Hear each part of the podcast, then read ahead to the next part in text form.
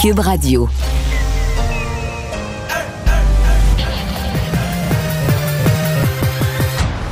Mario Dumont. Organiser, préparer, informer. Les vrais enjeux, les vraies questions. Mario Dumont. Les affaires publiques n'ont plus de secret pour lui. Cube, Cube Radio. Bonjour tout le monde et bienvenue à l'émission 1er mars. C'est supposé être le début du commencement de quelque chose qui peut-être ressemble au printemps. Mais pas aujourd'hui. Bonjour Vincent. Salut, non, Mario. pas, tout à fait, pas aujourd'hui. Euh, neige, assez froid. euh, Il y a ouais. des sorties de route quand même aussi. Il faut être prudent. Ouais, c'est quand même, aujourd'hui, c'est ouais. pas beaucoup de neige, mais c'est quand même devenu relativement glissant là, Avec quand même du vent aussi. Alors, faut faire attention. Bon, euh, on fait le point, euh, ça va être le cas dans l'émission un peu, sur la situation en Ukraine. Euh, les Américains qui ont de l'information, qui disent en avoir en tout cas, sur le, peu d'avancée des, des troupes russes. Ouais, parce qu'on parle depuis quand même quelques jours là, de cette colonne, de ce convoi de véhicules qui, bon, qui, s'approche de, de Kiev. Et ben, selon le Pentagone, l'assaut de Kiev est en gros au point mort. C'est les termes utilisés par le Pentagone. Problème de ravitaillement, problème de même, pi- arrivée de pièces de rechange, problème Donc, de c'est même pas, un arrivée des convoi- c'est pas un convoi qui avance à vitesse constante, c'est un convoi arrêté sa route. Tout à fait, de sorte que ça semble assez paralysé. Ça veut pas nécessairement dire que c'est juste des bonnes nouvelles pour, euh, pour les Ukrainiens, par contre, parce que là, est-ce que les Russes vont tourner vers une stratégie plus euh, moins précise, c'est-à-dire des tirs d'artillerie, des dans le missiles, on fesse dans le tas, au-dessus du monde, dans des Euh, blocs appartements, dans des... C'est ça. C'est des manœuvres qui font beaucoup plus de morts dans la population en général, dans les civils, évidemment, que de bon, que d'y aller carrément avec des, euh, des, des soldats sur, sur le sol. Donc, euh, à suivre, on sait qu'ils ont euh, bon, attaqué, entre autres, une tour de télévision euh, aujourd'hui. Ça a fait plusieurs morts. Donc, on va surveiller ça aujourd'hui, mais ça semble quand même très, très pénible pour les Russes Mais, mais d'avancer le, contre les Pentagone, Ukrainiens. le Pentagone dit même que peut-être qu'il y aurait des gestes volontaires là, dans la, la- la paralysie du convoi. On parle de soldats qui percent leur, euh, leur réservoir d'essence pour être en panne puis ne pas aller au combat. Euh, ça montre à quel point certains Russes semblent pas vouloir du tout aller combattre contre les Ukrainiens. Euh, c'est assez révélateur comme exemple. Mais voilà, donc on va faire le tour de tout ça durant cette émission. Mais tout de suite, on va aller rejoindre Julie Marcoux et l'équipe de 100% Nouvelles. 15h30, c'est le moment d'aller retrouver notre collègue Mario Dumont. Salut Mario. Bonjour. Conflit en Ukraine. On attend là, dans les prochaines minutes euh, le point sur la situation de la part de la vice-première ministre du Canada, Chrystia Freeland. Euh, quelles sont tes attentes, Mario? Est-ce qu'on va annoncer d'autres sanctions, d'autres aides militaires selon toi? Ben là, on l'a annoncé hier. Là. Je veux dire, on peut pas annoncer Ouais. les mêmes choses euh, tous les jours. Je pense qu'on va vouloir faire euh, le point. Est-ce qu'il y aura des sanctions économiques où on voudra préciser certains éléments? Si on regarde aujourd'hui les pays d'Europe, il n'y a pas eu tant d'ajouts. Euh, donc, on va, on va surveiller là, ce que le- ce qu'ils ont à rajouter. Peut-être qu'ils voudront simplement là, faire le point, répondre aux questions des journalistes. Peut-être aussi faire le point. Là, on est davantage dans l'aide humanitaire, l'aide pour les réfugiés. Je voyais qu'il y a des montants qui étaient potentiellement débloqués euh, pour ça. Qui le font et le gouvernement du, Québec. Donc, euh, tu sais, tout le monde est en mode là, euh, trouver des, solutions à tous les problèmes qui viennent avec la guerre. parce que oui, euh, aider la guerre, il faut fournir des armes à l'Ukraine et c'est ce que le Canada a annoncé hier. Mais il y a les conséquences de la guerre, il y a les victimes de la guerre. Donc, il, y a, plusieurs niveaux d'intervention sur lesquels on voudra peut-être apporter des précisions. Mais on peut pas faire des grosses annonces comme hier à, tous les jours non plus.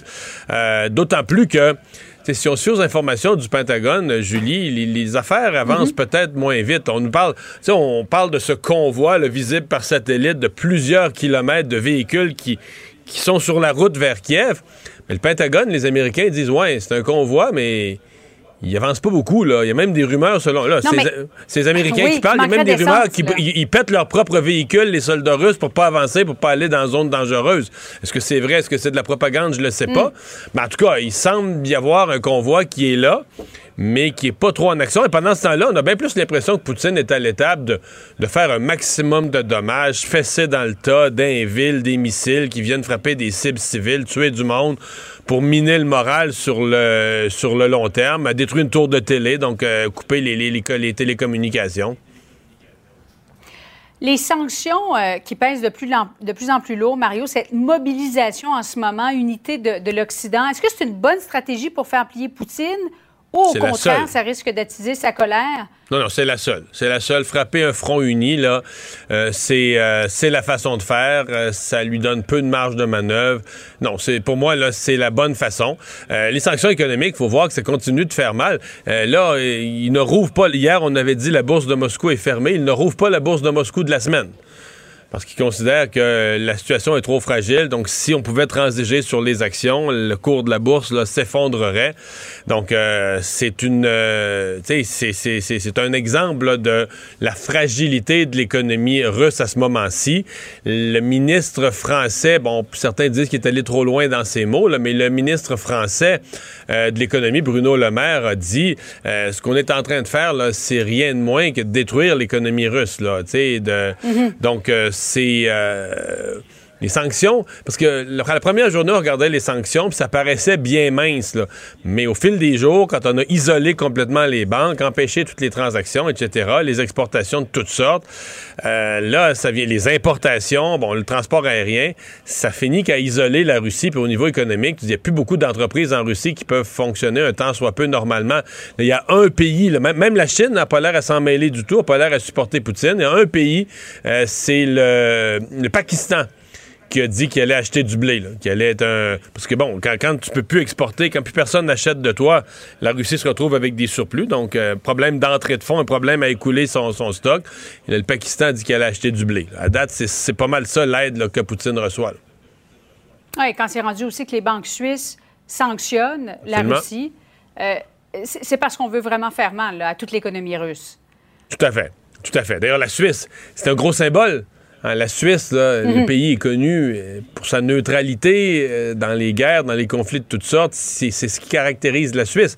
Alors, c'est ça, la- c'est ça l'erreur de Poutine. là. C'est que tu poses un geste qui est il- tellement inacceptable que même un pays comme la Suisse se dit, ben non, mais là, la neutralité, on a l'air de quoi? Tu sais, la neutralité devient impossible. C'est comme si toi, t'assistes à, t'assistes à un enfant qui se fait battre dans ta face. Je veux dire, euh, tu dis, peux pas dire, je reste neutre. Donc là, t'as un- quelqu'un qui fait un geste, qui une agression qui est complètement inacceptable. Donc même les pays qui auraient voulu rester en dehors de ça, les pays qui sont généralement neutres, même les pays comme le Canada qui auraient préféré pas envoyer d'armes létales, d'aider, envoyer de l'argent, peut-être des, des- des gilets par balles, euh, finit par envoyer des armes parce que devant l'inacceptable, il faut agir.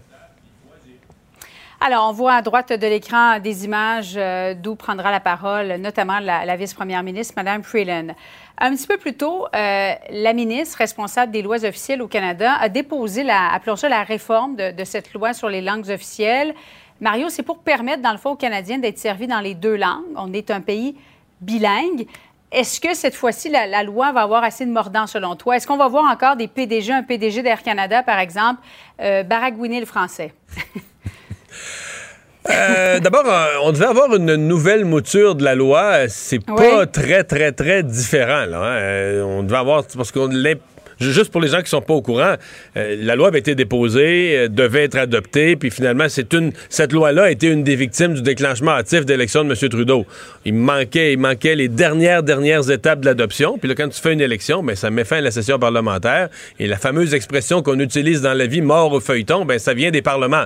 Euh, un projet de loi meurt au feuilleton quand la session se termine par une élection, peu importe, la session se termine et le projet de loi n'a pas eu une adoption finale. Donc, ça meurt au feuilleton même. Et tout le travail, toutes les heures de travaux, d'études qui ont été faites sont perdues. Remarque, sont peut-être pas complètement perdues parce que peut-être que l'étude va aller plus vite cette fois-ci. Là, on reprendra pas mot à mot les mêmes discussions qu'on avait eues à l'époque. Mais là, on redépose, donc, dans la nouvelle législature, on redépose le projet de loi. Et on avait été préparé au fait qu'il soit, parce qu'à cause des commentaires, de ce qui avait été discuté avant, qu'il soit bonifié. Alors, il est, je comprends un tout petit peu, j'ai pas eu le temps de l'étudier au complet, mais il est un tout petit peu dans le rôle là, du commissaire aux langues officielles, mais marginalement. Est-ce que ça va euh, tout changer? Euh, Il n'y a pas de doute que c'est une loi qui renforce. La ministre Mélanie Joly avait travaillé là-dessus. C'est une loi qui renforce la loi sur les langues officielles. Mais, le président d'Air Canada, euh, techniquement, Air Canada était déjà une compagnie là, très, très, très clairement soumise. L'événement est arrivé dans une compagnie qui, même avant, dans l'ancienne mouture de la loi, Air Canada était euh, soumise à la loi sur les langues officielles, inondée de plaintes de plaintes avec bien Ouais. peu de conséquences. Donc, c'est ça aussi, là. Donc là, il est censé avoir plus de conséquences. On est censé durcir les effets. Parce que euh, c'est une chose de dire que un comportement ou, par exemple, une personne euh, sur les ailes d'Air Canada reçoit pas son service en français, c'est contre la loi.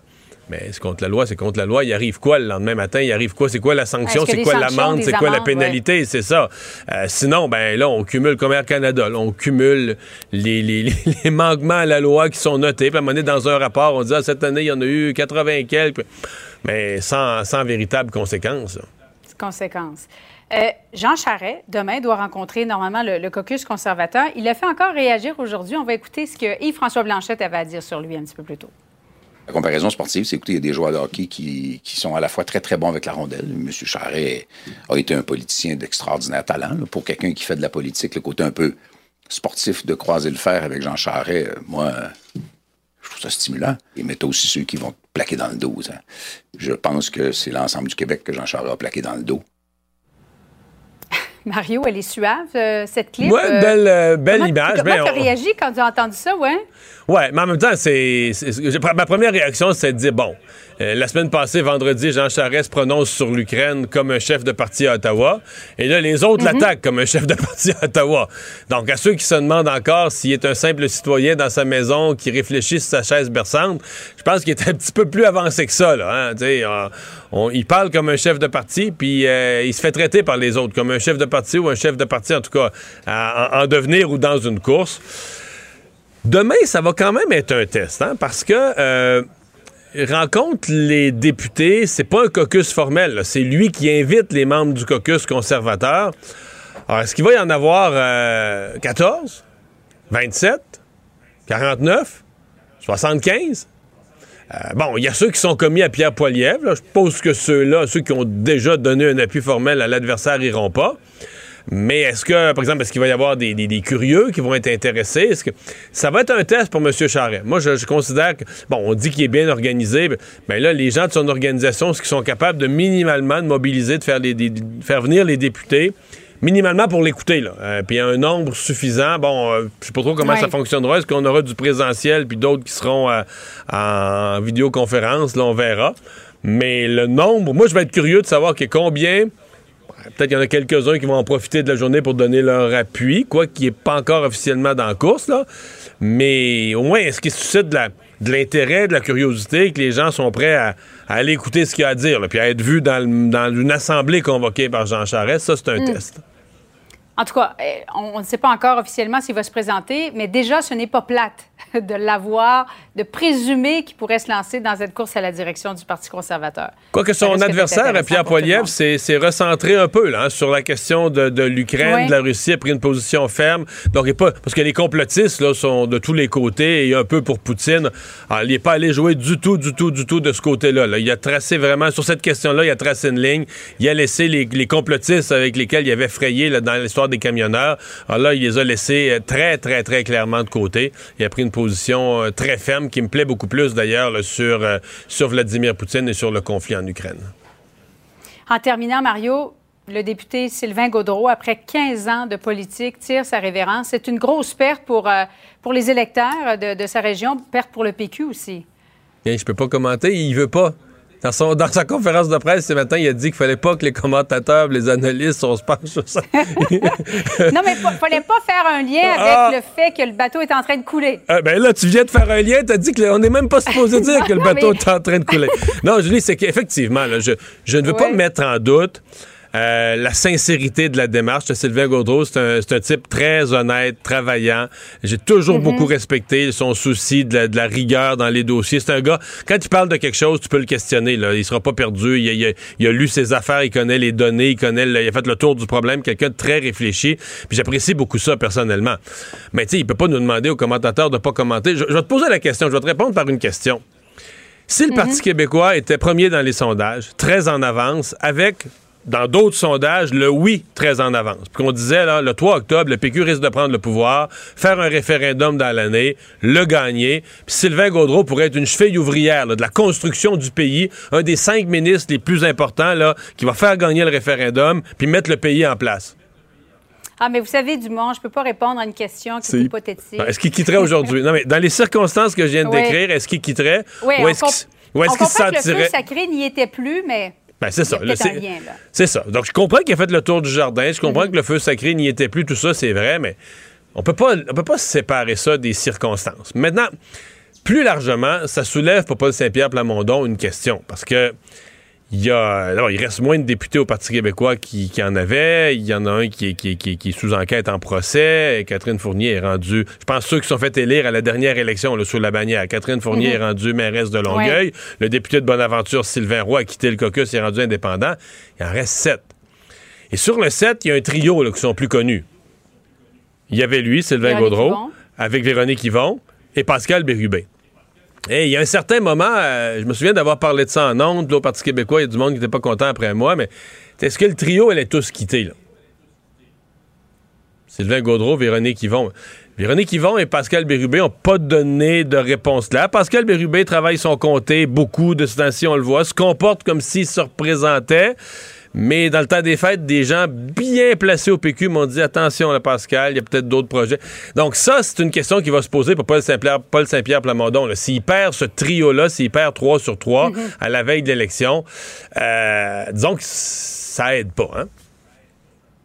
Mario, merci beaucoup. Bon après-midi à toi. Au revoir. Et allons à ce point de presse de Mme Taylor. Ben alors, de notre côté, on n'ira pas à ce point de presse. Je pense que c'est plus des ministres qui font le point. Je ne m'attends pas de grandes annonces. Et croyez-moi, s'il, y a de grandes annonces, euh, on vous les transmettra au fur et à mesure. Euh, ceci dit, ben, euh, Kiev... D'abord, comment on le prononce, là? Parce que là, tout Ouais. est en train de changer. Est-ce qu'on le prononce à la russe, en français ou en ukrainien? Ouais, c'est un débat qui va, fou- bon, va falloir euh, trancher éventuellement là-dessus parce qu'on voit que de plus en plus de médias tournent, euh, ben, changent la façon de dire Kiev. Donc, on a dit depuis qu'on est écoute, né Kiev, mais là, ce serait davantage Kiev, ce que vous entendez entre autres sur certains médias américains, donc K-Y-I-V, euh, qui est la prononciation vraiment ukrainienne, tandis que Kiev est davantage la prononciation russe? Sauf que nous, c'est qu'en français, on a repris la prononciation russe, tu sais, parce que, je veux dire, euh, ça s'écrit en K-I-E-V, ça s'écrit en français, comme Moscou, là, on, le prononce, on le prononce pas comme en russe, on l'a francisé, puis là, Kiev, ça a été comme notre façon de le franciser. Ouais. Bon, souvent, souvent, on va récréer comment on entend le son de, de la langue étrangère. Et là, euh, les Ukrainiens le prononcent vraiment davantage Kiev, comme un, deux, euh, comme un, un I plus étendu. Comme quand on assiste à quelque chose de dramatique, là, I. Euh, exactement. Donc, Kiev. Kiev. Et Kiev. là, euh, alors, on verra. Je, pense pas que les Ukrainiens en font d'énormes cas. Ben, là, moi, que moi, les- j'ai- j'ai j'ai accueilli des, Ukrainiens qui parlent bien français, dont une, une à qui j'ai parlé deux fois depuis le début de la guerre, qui est une enseignante en français. Et sincèrement, elle me dit mon mari est à Kiev, mon mari patrouille à Kiev. euh, Mais je pense que peut-être c'était pas un irritant aussi avant. Là, maintenant, euh, je pense qu'il y a un sentiment nationaliste beaucoup Donc plus toi, tu vas nous dire Ukrainiens. Kiev dorénavant? Euh, Ou tu vas te tromper des fois? On va, on va varier peut-être. On va peu. varier. Parce qu'effectivement, les résidents qui se préparent à bon, encore une autre bataille, parce qu'on parlait de ces troupes russes qui semblent enlisées là, en ce moment, mais ça ne veut pas dire qu'ils vont pas tenter euh, encore la ville dans les prochaines heures. De sorte qu'on voyait des images tantôt là, dans les rues de la ville. On voit là, des monticules de terre, les gens qui ont installé toutes sortes de, de façons de bloquer des véhicules pour entrer dans la ville, euh, des vieux pneus, euh, des structures en métal. Donc on essaie de tout installer, des sacs de sable aussi à différents endroits dans des coins pour pouvoir attaquer euh, les troupes russes qui tenteraient d'envahir la ville. Alors on voit, il y a beaucoup de gens qui sont des simples citoyens, encore beaucoup de soldats de l'armée russe. Mais on voit dans plusieurs points de contrôle, c'est des gens, monsieur, madame, tout le monde, qui a dû prendre les armes pendant les, derniers jours. Alors euh, on s'attend à ce qu'il y ait une poussée des Russes à l'intérieur de la ville prochainement. Sinon, euh, des bombardements massifs, ce qui sera un changement de stratégie parce que on s'entend, euh, les troupes russes, les troupes ukrainiennes ne sont pas capables d'atteindre les zones qui les bombardent avec de l'artillerie, par exemple, ou les lancements de missiles. Et aussi pour les troupes russes qui sont peut-être peu convaincues de leur ennemi. Ben, lancer une, une bombe d'artillerie, Mario, c'est moins, euh, peut-être moins difficile que de tirer sur une personne en face de toi. Mais là, les Ukrainiens se mettent. euh, je veux dire, euh, j'ai j'ai deux scènes aujourd'hui que j'ai vues là, euh, filmées par des, des- des médias où, les Ukrainiens se mettent devant les soldats russes, disent ah, on n'est pas armés, tirez-nous si vous voulez. Puis les soldats russes savent pas quoi faire. Ou se mettent devant un convoi carrément. Ouais, souvent c'est la confusion. On voit les Russes qui font ben, qu'est-ce qu'on fait? Ils sont là, euh, certains se couchent devant les, les véhicules blindés, euh, véhicules militaires. Puis là, tu te dis ok, moi, je vais-tu vraiment euh, rouler sur le monde là? Euh, et euh, moi, dans les images que j'ai vues dans plusieurs séquences, ben, ils virent de bord. Vont peut-être essayer trouver un autre point d'entrée, mais la population en général non armée qui marche tout simplement avec une grande confiance, c'est vraiment, vraiment impressionnant à voir. Ouais, mais ils parlent à pleine face des soldats russes en disant parce qu'il y a beaucoup ils parlent la même langue, ils sont capables de se comprendre, puis ils disent on, est des, chez vous, on euh, est des amis, on est un peuple ami, qu'est-ce que vous faites ici, retournez chez vous. Puis... Euh, oui, c'est des scènes vraiment surréalistes, mais on voit dans le regard des, euh, des troupes russes, en tout cas la majorité, ils sont dérangés par ça. J'ai l'impression que beaucoup ne savent pas ce qu'ils font là. Ouais un peu l'impression que ça, que ça donne. Finalement, un mot vite sur les marchés financiers. Le prix du pétrole, le baril est rendu, autant le Brent que le WTI, euh, tout est rendu en haut de 100 pièces. Ouais, tu parlais des, des chutes euh, à la bourse aujourd'hui qui est effectivement en baisse. Ce qui a monté, c'est le pétrole, au-dessus de 105 dollars euh, les deux, le WTI, le Brent. c'est des records qu'on n'a pas vus depuis 2014, puis juillet 2014. donc, c'est très élevé. On avait tenté, on sait, on annonçait aux États-Unis débloquer 60 millions de barils, des réserves. Ça n'a pas suffi à rassurer les marchés, le, le, monde en ce moment trop instable. Alors, euh, d'ailleurs, on dit pour ce qui est des actions, là, des experts qui disaient de l'analyse, c'est CMC Markets qui disait personne ne sait où va la guerre. C'est pas le moment d'acheter des actions en ce moment parce que s'il y a trop d'incertitudes, alors on l'a vu sur les marchés aujourd'hui. Merci. Mario Dumont et Vincent Dessureau. Un duo aussi populaire que Batman et Robin. Cube Radio. Je sais pas si c'est le moment d'acheter des actions ou pas. Peut-être notre prochain invité va nous faire un commentaire là-dessus. Euh, Fabien Major, planificateur financier, conseiller en gestion de patrimoine et auteur, et c'est surtout comme auteur qu'on le reçoit, euh, pour ce livre qui va être publié, si je ne me trompe pas, demain et qui va être disponible demain. Qu'allez-vous faire de tout cet argent? C'est le titre. Qu'allez-vous faire de tout cet argent? Fabien Major, bonjour. Bonjour. Euh, et, et, et l'hypothèse de base, c'est qu'il y a une génération, les bébés boomers, qui, euh, de placement en REER, en CELI, euh, a accumulé pas mal d'argent. Oui, mais leurs parents aussi qui décèdent parce que c'est carrément l'atteinte de l'espérance de vie. Et il y a un transfert collectif qui fait que jamais les Canadiens n'ont reçu autant d'argent, soit en héritage en dollars sonnants ou encore par des maisons des fois des ventes d'entreprises. Mais ce transfert-là, qu'on est dedans, c'est de l'ordre de 750 milliards de dollars. Hmm. Je, je, voyais même, j'entendais récemment un, courtier immobilier qui disait que ça contribuait à la hausse, ce qu'on appelle la flambée du marché immobilier, qu'il y a de plus en plus de jeunes. On dit, là, c'est cher, c'est cher pour les jeunes de faire un premier achat. Mais le courtier disait, il y a de plus en plus de jeunes qui arrivent puis qui disent, ben moi, là, grand-maman, grand-papa, maman, papa, où tout le monde s'est cotisé, ou un de cette gang-là, euh, on a 100 000 de cash down, quelqu'un... Bon, plutôt que de laisser en héritage à leur décès, ben on dit là, nos jeunes ont 25 ans, ils veulent des enfants et ils s'établissent dans la vie. Fait qu'on va leur en donner tout de suite. C'est fréquent, ça? Oui, on dit, il y a un adage qui dit vaut mieux donner d'une main chaude que d'une main froide. Bon. Mais de oui. plus en plus, on a donc des pré-héritages. Parce que d'abord, c'est plus, plus utile, je pense, donner de son vivant. Mais il faut faire le calcul. Quand on a vérifié, on a fait une planification financière, puis on sait qu'on en a assez jusqu'à la fin de nos jours. On ne manquera pas de rien. Plusieurs ont fait des dons du vivant, mais le don avec ce qu'on appelle de love money l'année passée pour aider la première mise à l'achat de la première propriété, la moyenne canadienne a été de 160 000 La moyenne, 160 000 oh. d'aide. Oui, les dons que des jeunes couples ont reçus de parents et de grands-parents. Certains appellent ça des avances sur héritage ou des héritages du vivant, mais c'est tout ce phénomène-là dont je discute. Comment bien préparer un transfert de richesse, puis qu'est-ce qu'on fait quand on s'aperçoit qu'on en a trop? Parce que c'est le fun de vivre avec, je sais pas, 100 000 par année, mais quand on a tout payé, il commence à en avoir un peu trop. Qu'est-ce qu'on fait? À qui on fait des dons? Est-ce que c'est imposable ou pas? Est-ce que c'est déductible ou pas? Puis si on fait des dons, est-ce que ça peut des fois gâter un peu trop nos enfants et petits-enfants puis deviennent un peu oisifs? C'est Ouais. toutes des questions légitimes. Là. Mais on se comprend que ça peut expliquer une partie de la flambée immobilière. Un, un couple, là, Portons-nous il y a quelques années, il y a, 15-20 ans, quand les taux d'intérêt étaient à. Moi, ma première, ma première propriété, je pense, ma première hypothèque était à 5,9% quelque chose comme ça. Mettons 6, là. Euh, c'est pas la même affaire. Là, tu vas acheter, tu as des taux d'intérêt à 2% puis euh, tes grands-parents, par exemple, t'avancent un 100 000 de cash down. Je veux dire, comme acheteur, là, tu peux regarder les propriétés avec une valeur pas mal plus élevée. Là, ton, ta mise de fonds plus ton, le taux d'intérêt. Euh, tu peux, euh, si tu fais un revenu correct, tu commences ta carrière, tu fais un revenu correct, si tu as des bonnes études, tu peux regarder une maison de, de, quelques centaines de milliers de dollars qui n'aurait pas été imaginable il y a quelques années à peine.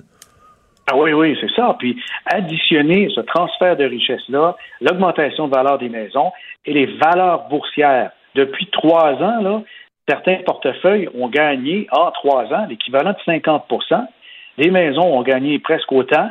Alors, les gens se sont enrichis. Et ce qui est étonnant que j'ai découvert avec une étude qui provient de la Banque Crédit Suisse, c'est que les Canadiens se trouvent au septième rang dans la valeur nette des adultes.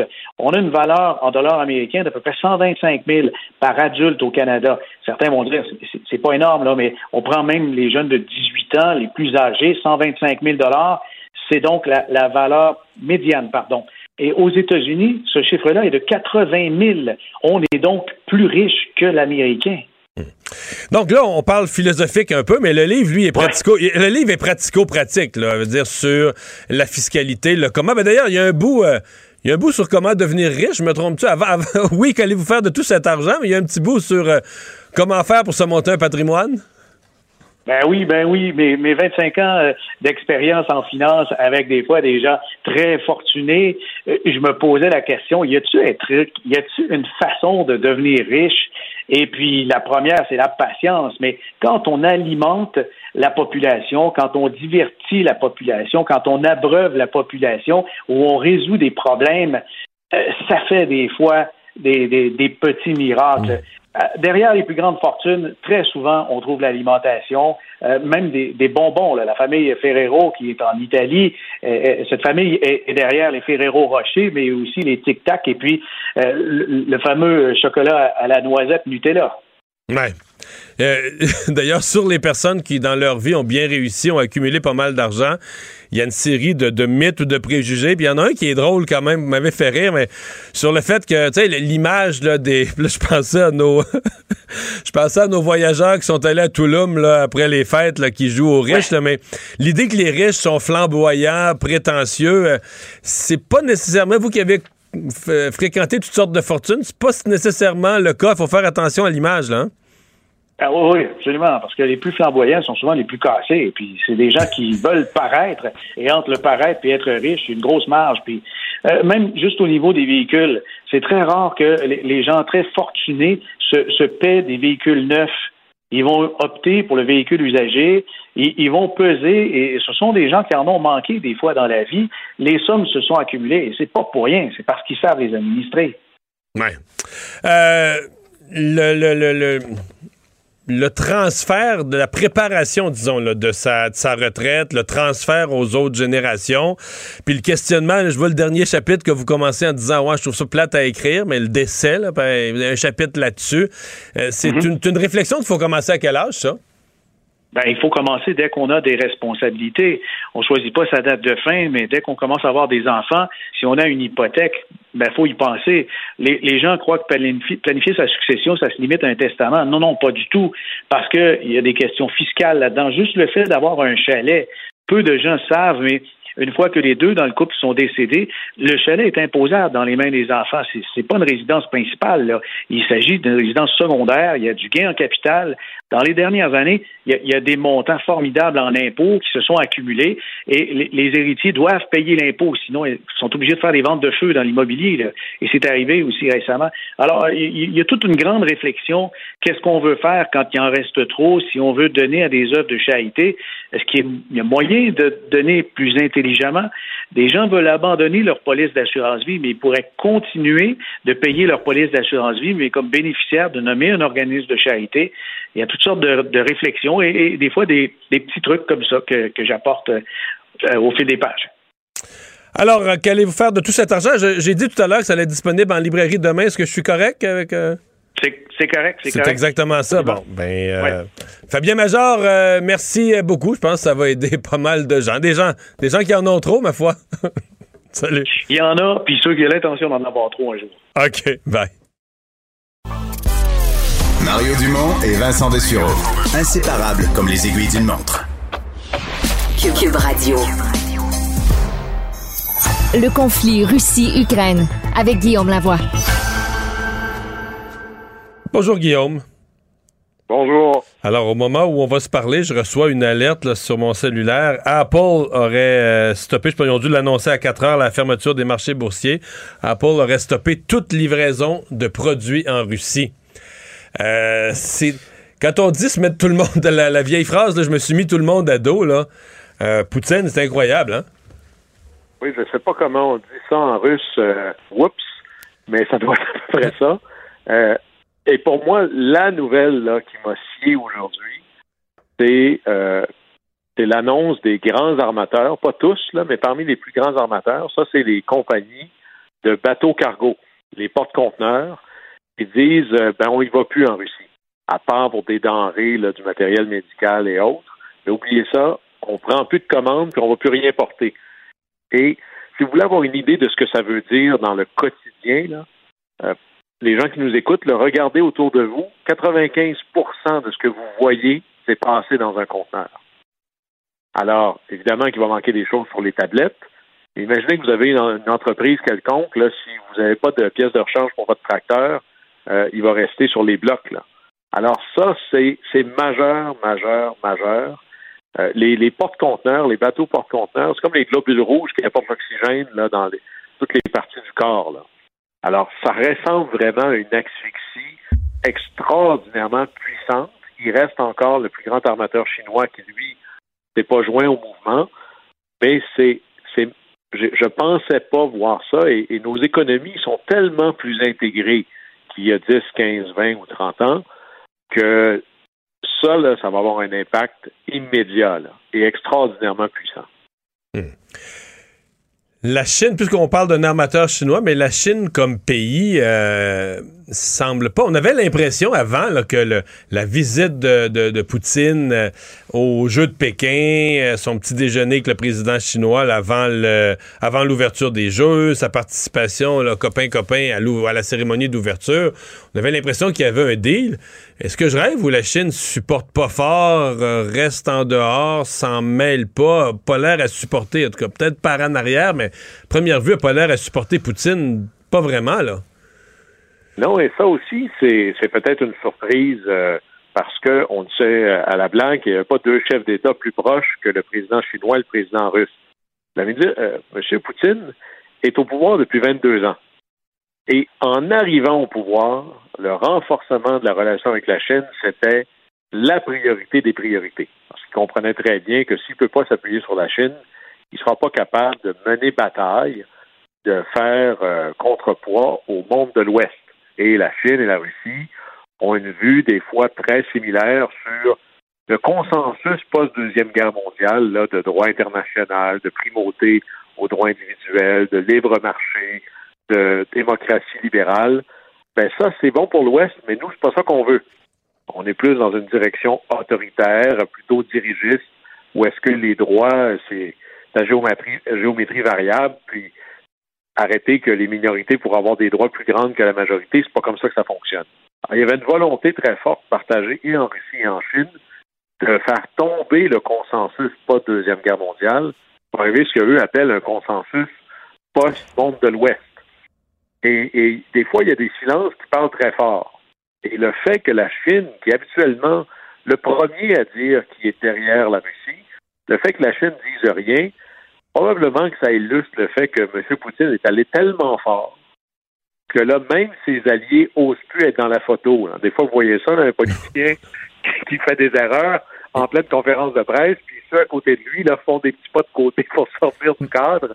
Ça ressemble un peu à ça. Là.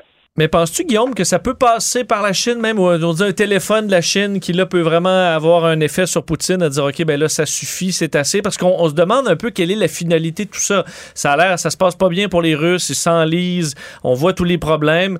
Euh, les options de Vladimir Poutine sont assez euh, limitées. C'est soit de se retirer dans, dans la honte, là, et euh, ce qu'elle a rendu là, c'est de Mais ça- démissionner ça, il fera carrément. Il fera jamais ça. Là. Ou euh, c'est là euh, d'aller euh, d'aller au double de la force. Est-ce que euh, bon, comment on peut s'imaginer une sortie qui, euh, qui se terminerait bien à ce conflit-là? Ça m'apparaît bien difficile. Ben, D'abord, pre- prenons ça en tranches. Euh, souvent, là, pour euh, être capable de dénouer une crise, il y a un trousseau de clés. Là, dans notre trousseau, il y a beaucoup de clés qui sont en Chine. Et ça, c'est vrai pour à peu près tous les enjeux, mais particulièrement pour celui-là. D'ailleurs, le, discours de M. Biden ce soir, est-ce qu'on est-ce qu'il y aura un- une ligne spécifiquement écrite pour la Chine? Mais on peut présumer que c'est sûr qu'une partie de la solution passe par la Chine parce qu'ils ont une relation privilégiée avec la Russie. Parce que si la Chine décide de dire, ben nous, euh, écoute, moi je te soutiens plus, euh, là, tu es vraiment tout seul. là. Et c'est pas des pays tiers, là, quelque part, le Pakistan ou autre, qui vont faire la différence. Alors la Chine est essentielle là-dedans. Et le fait qu'elle soit donc plutôt calme et tranquille, c'est déjà une, une défaite gigantesque pour M. Poutine. Maintenant, il faut, faut faire attention de ne pas être des mauvais gagnants. Et là, c'est pas le, le- que je manque de désir de mettre euh, Vladimir Poutine à sa place, de le punir pour son agression. C'est, on a vu ce que ça a donné un pays qui se sent humilié. Je parle de l'effondrement de l'Empire soviétique et l'OTAN qui profite de la faiblesse de la Russie pour s'avancer Ouais. Puis on, dans son on- on- proche étranger. on pourrait parler de l'humiliation de l'Allemagne entre les deux guerres mondiales. là. Exactement. Alors, et, et là, ça, ça dépasse la personnalité des chefs d'État. Quand un peuple se sent humilié, avec à tort ou à raison, ça crée un ressentiment qui n'est pas bon pour l'avenir. On n'a rien à gagner d'ailleurs. S'il fallait que, et là c'est un peu le ministre français un peu exagéré là, en, disant ce qu'il ne fallait pas dire, mais bien faire, on va essentiellement mettre en ruine l'économie de la Russie. On comprend que à toute guerre, il y a des sacrifices, ça en fait partie. Mais est-ce que c'est, pensez-vous que c'est bon pour la sécurité du monde d'avoir un aussi grand pays dans lequel il y aura un chaos continuel? Alors ça, c'est très inquiétant. Alors, il faut déjà commencer à l'après, et ça dépasse la seule personnalité de euh, M. Poutine. Il y a tout un système ici. Alors, et, et au-delà de ça, les liens, ne serait-ce qu'économiques, entre l'Ukraine et la Russie, sont très, très forts. Ils veulent se coller sur l'Union européenne, mais il y a des liens très, très forts, surtout de l'Est de l'Ukraine vers la Russie et inversement.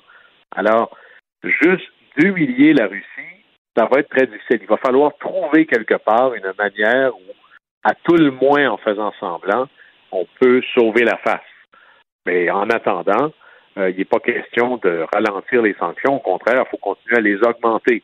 Et, et moi, j'ai très hâte de voir quelles vont être les conséquences en quelques jours d'ailleurs euh, de l'arrêt de la livraison des, des porte-conteneurs. Imaginez, la COVID au début, pour nous, c'était pas une crise sanitaire, c'était une crise d'approvisionnement.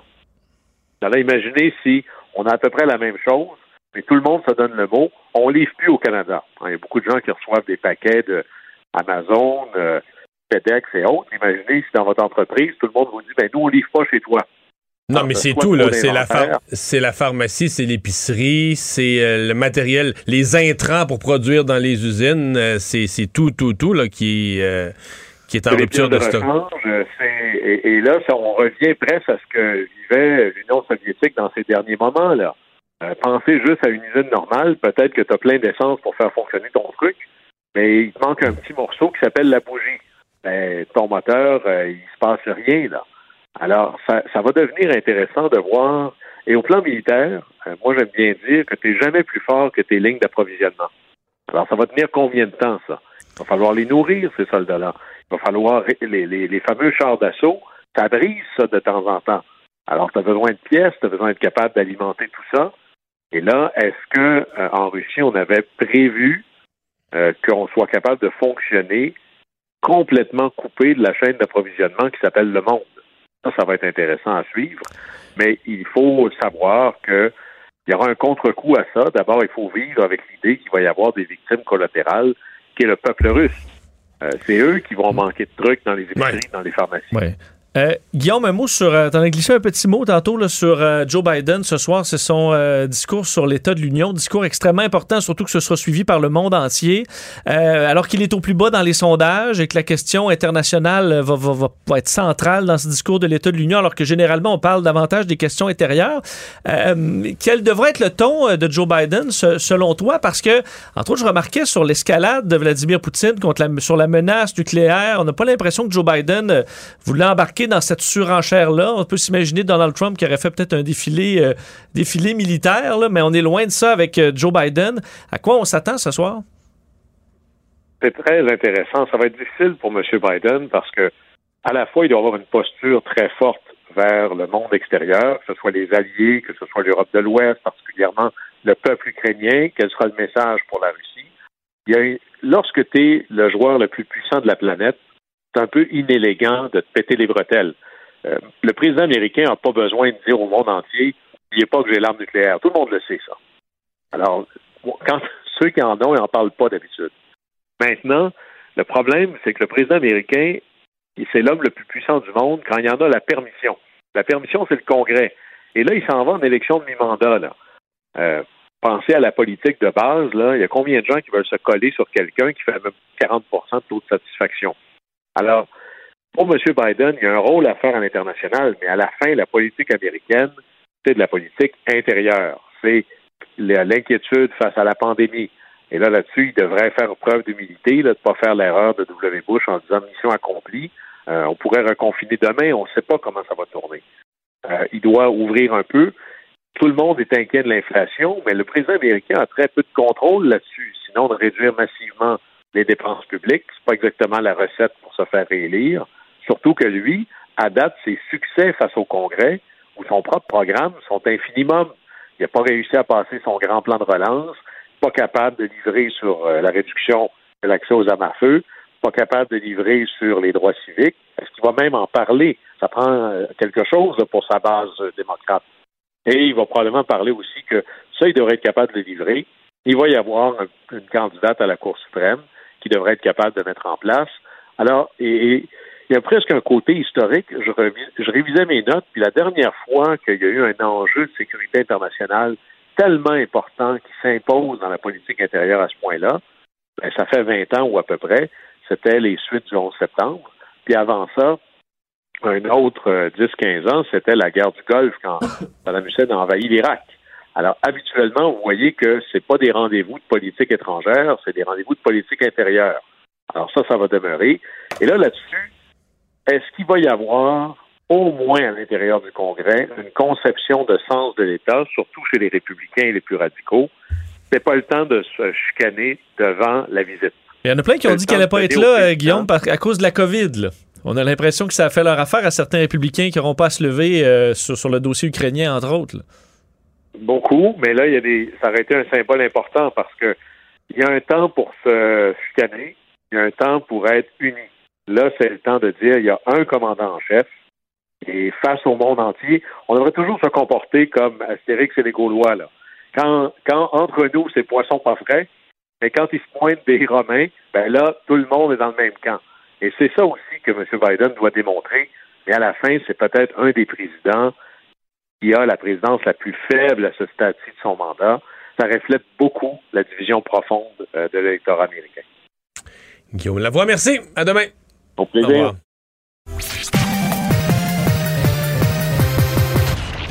Combiner crédibilité et curiosité. Mario Dumont. Cube Radio.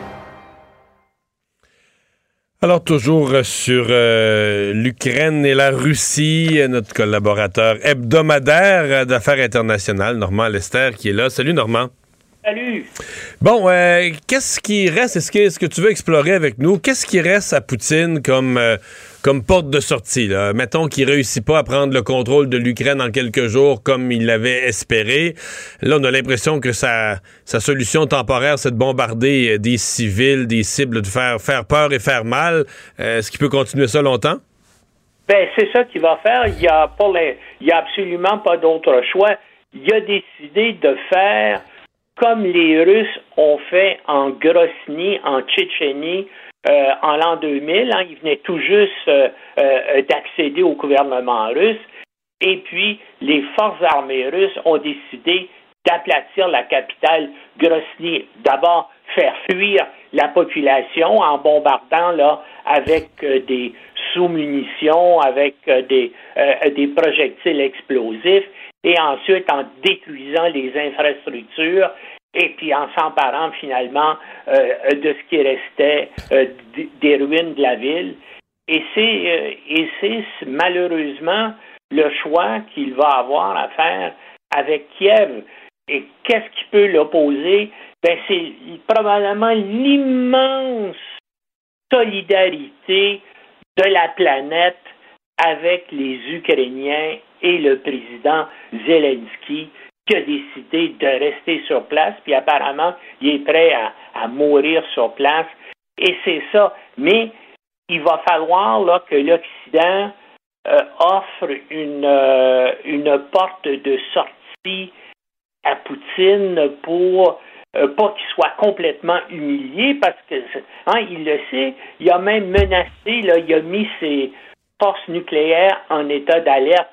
Et puis, il y a de plus en plus de personnes qui commencent à dire qu'il y a des problèmes de santé mentale tellement qu'on apprenait aujourd'hui, il y avait au moins, je pense, à la fois CNBC et CNN qui disaient que l'analyse de la santé mentale euh, de Poutine, c'est maintenant une des priorités des services de renseignement américains. Mais c'est ça, là, comment faire pour euh, amener ce gars-là à renoncer à son projet et puis à lui donner une porte de sortie. C'est ça, il s'agit de trouver une chose qui pourrait l'intéresser, mais pour l'instant, c'est sûr que la guerre va s'accentuer et elle va devenir de plus en plus brutale pour euh, les populations civiles ukrainiennes à la fois à Kiev et aussi dans la ville de Kharkiv, là, qui, elle, déjà, le subit, les, euh, les quartiers civils subissent des attaques à la roquette et euh, aux missiles et à l'artillerie. Euh, parce que, parce que normalement, du point de vue militaire, c'est pas mal plus facile de lancer des missiles à partir de loin euh, sur des cibles approximatives qui arrivent dans des, quartiers ou qui arrivent dans des villes, détruisent toutes sortes de bâtiments. Pas mal plus facile que de prendre le contrôle, de, rentrer dans, Kiev puis prendre le contrôle de la capitale. Ça, c'est une toute une opération. Donc là, pour l'instant, on a l'impression que c'est de la entre autres à Kharkiv, c'est de la, de la destruction, euh, de, la, destruction de haut niveau. On envoie des bombes puis on, crée du dommage. Mais euh, pour dire qu'il a gagné, il va falloir qu'il s'empare de Kiev et c'est ça et c'est ça la question. Bien sûr, les négociations reprennent demain matin, mais euh, euh, Zelensky lui-même pense pas que ça va donner beaucoup de résultats. Euh, euh, euh, les Russes sont pas dans un pouvoir, dans une situation pour imposer là quoi que ce soit. Écoute, ils sont en train de réorganiser leurs forces. Ils ont des problèmes énormes de de logistique, hein. Et puis pour une raison un peu absurde, ils ont envoyé beaucoup d'unités qui comprennent une majorité de conscrits pour cette opération militaire-là. Euh, donc, c'est, des jeunes euh, 18, 19, 20 ans qui savent même pas exactement. Qu'est-ce qu'ils font là? Et puis, il y en a, semble-t-il, plusieurs qui se sont rendus aux, aux Ukrainiens. Donc, les, les forces russes vont se réorganiser, vont se, vont se consolider. Mais pour l'instant, c'est sûr que Poutine va, leur donner ordre d'occuper euh, Kiev parce qu'il veut aussi au moins, c'est qu'il oblige le président Zelensky et son gouvernement à fuir sa capitale. Mais, écoute, ce gars-là, il mérite l'admiration de la que toute la planète lui voue actuellement. Il reste sur place, puis il défie euh, euh, Poutine en lui disant venez me chercher. Et Poutine, depuis six jours, est incapable de le faire. Lui qui pensait là, tu sais, que ce serait un peu une partie plaisir que euh, tout à coup euh, euh, le, gouvernement ukrainien se sauverait et puis que les, les Ukrainiens seraient indifférents, même peut-être l'accueilleraient avec soulagement. Ben c'est pas du tout ça s'est passé. Et là, euh, bien sûr, il y a de l'air d'un mégalo renfrogné et, euh, et puis euh, complètement seul et puis même en Russie, là, ça commence à miner son autorité. Hein. On a vu les incroyables manifestations à travers le pays contre contre lui, malgré que ce soit, hein, tu te fais arrêter en Russie pour manifester contre le gouvernement et ça, ça reste pour le reste de ta vie sur ta fiche, tu es à l'université, à ton travail, cette nuit. Ça prend des gens extrêmement courageux.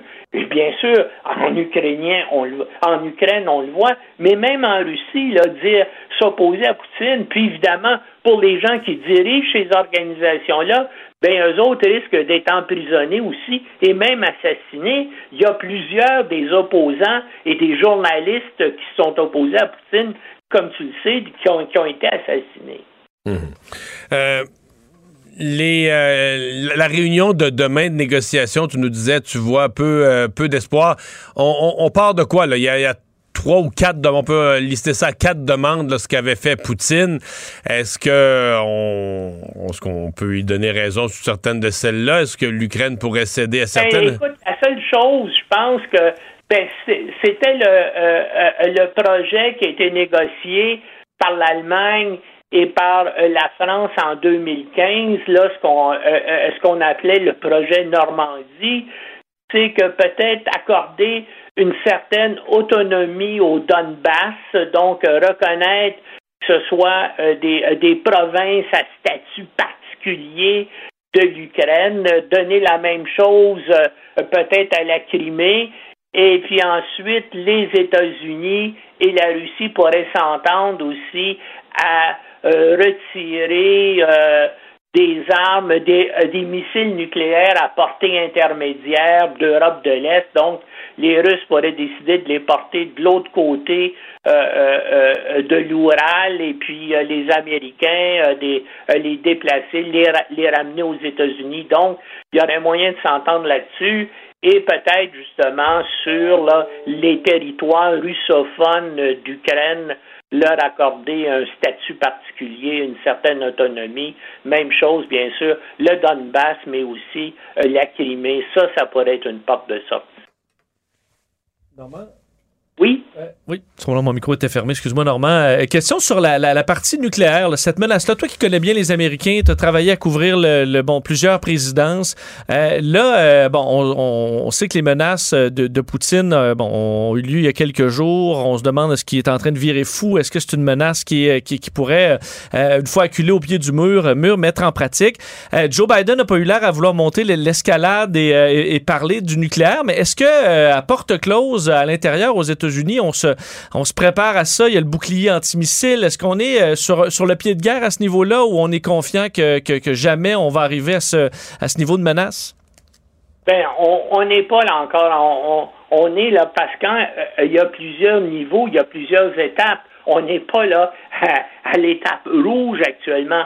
Il y, a, simplement une première mise en état d'alerte. Je pense pas que Poutine soit assez fou pour appuyer sur le bouton. Puis je pense même pas que les généraux russes, hein, parce que, écoute, c'est pas un gars assis dans son euh, dans son bureau là qui a un doigt sur un bouton. Il faut qu'il y, a toute une procédure euh, importante. Il faut que ce soit entériné là par les commandants en chef des forces militaires, comme c'est le cas aux États-Unis. Et moi, je pense pas que les généraux russes il laisserait faire. Là. On, euh, je pense pas, je pense qu'il n'y a aucun danger. Je pense pas qu'on s'en aille vers un conflit euh, nucléaire là, entre les deux principales euh, puissances atomiques de la planète. mais je suis, je suis sûr que les Américains, quand même, surveillent ça de près et probablement que du côté des États-Unis aussi, là, ben, les gens ont été mis en, en stand-by. Mais moi, je pense pas qu'il y, a un risque euh, euh, qu'on aille là, à ces extrêmes-là actuellement. Il faudrait pas. On a, l'arsenal nucléaire pour euh, rendre une bonne partie de la planète inhabitable si on, si, si on venait fou. Normand, merci beaucoup. OK, salut. Bye bye. Cube Radio. Mario Dumont. C'est pas compliqué. Peu importe ce que vous voulez savoir, il a la réponse. Mario Dumont. La référence par excellence. Vous avez 24 minutes dans une journée. Tout savoir en 24 minutes. Pour s'informer et comprendre en 24 minutes, ici Mario Dumont, en compagnie de Vincent Dessureau, des studios de Cube Radio, la station d'affaires publiques de Québecor. Voici Tout savoir en 24 minutes. Tout savoir en 24 minutes. Les Ukrainiens entrent dans une nouvelle nuit euh, sous la menace de l'envahisseur russe. D'ailleurs, dans les euh, dernières minutes, au moment où on enregistre cette, euh, ce bulletin de nouvelles, euh, les explosions se faisaient entendre à nouveau euh, dans Dans la capitale. Plusieurs villes en banlieue immédiate de Kiev. Euh, oui, on entendait euh, des explosions importantes sans encore connaître exactement quelles étaient les zones atteintes. Euh, on sait que le gouvernement, en fait, l'armée russe avait avisé et demandé aux Ukrainiens de se réfugier alors qu'on allait euh, des bombardements. Alors, ça a été le cas dans les, euh, dans les dernières heures. Et on se demande si c'est un changement de tactique dans le cas des Russes en raison euh, de problèmes majeurs au niveau de cette invasion-là. Problèmes logistiques. On a vu, si vous parcourez les réseaux sociaux, là, beaucoup d'images où on voit euh, des chars russes abandonnés ou carrément détruits, des euh, militaires russes euh, arrêtés ou abandonnant carrément leur poste. Là, c'est toujours dans le, chaos un peu des réseaux sociaux, mais le Pentagone, dans les dernières heures, est allé un peu confirmer que ça allait vraiment pas bien pour les Russes sur le, terrain. On parle d'une situation qui est au point mort, selon eux. L'avancée de l'armée russe vers la capitale est au point mort, enlisée dans des problématiques logistiques, c'est-à-dire des pannes d'essence, euh, manque de nourriture, euh, manque d'équipement également, de pièces de rechange pour des véhicules, parce que c'est beau, Mario, d'avoir 40 km de chars et de véhicules de l'armée, mais si c'est un bouchon de circulation de 40 Non, 000, ça avance 40 pas, 000, parce que... Et que C'est parce qu'il y a deux affaires là-dedans. Il y a l'idée qu'il soit mal ravitaillé. Et il y a une idée qui, que le Pentagone a laissé entendre aussi que certains d'entre eux se sabotent eux-mêmes, ne veulent plus avancer, veulent pas s'approcher des zones de bataille. Et donc, euh, se, sabotent, sabotent leur propre véhicule. Oui, dans le rapport euh, du Pentagone, on dit que vraiment des troupes russes ont délibérément fait des trous dans leur réservoir d'essence euh, pour éviter de se retrouver au combat. Et Mario, si tu t'imagines une, colonne de 40 km, est au milieu de ça, puis toi, t'as pas de nourriture. là. T'es un soldat là, dans ton camion, t'as pas avancé depuis trois jours, t'as pas de nourriture, t'as pas accès à, à rien au niveau de l'hygiène. T'es sur une autoroute dans le milieu d'un champ. Dans là. le milieu d'un champ, là. Et tu sais pas, euh, c'est pas ce qui, qu'est-ce que tu t'en vas faire encore. Euh, ça commence à être assez compliqué de rester là pendant plusieurs jours. Selon le Pentagone, 80% des euh, 150 000 militaires russes amassés ou à la frontière sont passés dans le territoire ukrainien, mais semblent éprouver des problèmes logistiques. Ce qui amène donc la grande question, est-ce qu'on va faire un virage vers des bombardements? Parce que, alors que sur le terrain, ça va mal, est-ce que d'aller faire des, euh, de l'artillerie, lancer des missiles davantage, euh, au risque de faire beaucoup plus de morts dans la population civile, est-ce que c'est l'option qui sera priorisée Mais maintenant C'est par ce les qu'on Russes? semble avoir vu à Kharkiv dans les 24 dernières heures. là. Oui, parce que tu voyais des images assez fortes, Mario, de, de chars d'assaut, de véhicules de l'armée qui sont arrêtés, même pas par l'armée ukrainienne, par des simples citoyens qui sortent dans la rue, non armés, puis qui se placent devant, puis ils disent non, on vire de bord. Et là, tu as le choix en tant que militaire d'écraser des civils ou de revirer Rouler de bord. dessus, ni plus ni moins. euh, donc, euh, la plupart virent de bord. Alors là, tu es coincé au niveau logistique et ça paraît moins, euh, plus facile de lancer des tirs d'artillerie à 100 km de distance que de faire face à des civils sans défense que tu vas abattre. Donc, est-ce que c'est cette option qui sera privilégiée? C'est ce qui en inquiète quand même quelques-uns, parce que ça pourrait, qui en, qui en inquiète plusieurs, parce que ça pourrait amener une destruction immense sur euh, les différentes villes ukrainiennes. D'ailleurs, on a vu bon, un bombardement stratégique aujourd'hui sur la tour de télévision euh, dans la, dans la capitale, frappe russe qui était très visible, parce qu'on voyait là, colonne de fumée qui sortait euh, de, de cette tour. On semble avoir voulu là, viser vraiment les chaînes de télévision qui ne pouvaient pas Ce qui a fonctionner. fonctionné, je sais pas si c'est rétabli, là, mais pendant plusieurs heures, en tout cas, il n'y avait plus de TV, plus de radio. Non, ça sauf semble- par Internet. Ça semblait pas rétabli. Par contre, on disait qu'on avait des systèmes de secours et qu'on était sur le point d'en mettre en place pour au moins certaines chaînes là, et qu'on allait pouvoir offrir une certaine ça, couverture. ça c'est jouer sur le moral de la population pour faire paniquer la population. là. Quand t'as plus de télé, donc là, tu sais plus ce qui se passe. Là, t'sais. donc, t'as toujours l'impression que quand tu le suis aux nouvelles, même si tu vois la destruction, c'est quand même moins pire que de plus savoir ce qui se passe. Oui, surtout qu'aux nouvelles, en Ukraine, l'Ukraine, on couvrait ce qu'on couvre ici, c'est-à-dire qu'ils ont l'appui, ils sentent qu'ils ont l'appui du reste du monde aussi. Alors, ça, ça donne de l'énergie. Effectivement, d'être coupé de ça, ça peut être plus difficile. Il y a eu bombardement aussi parce que euh, ça se trouve tout près d'un quartier qui est, euh, bon, euh, qui, qui est important.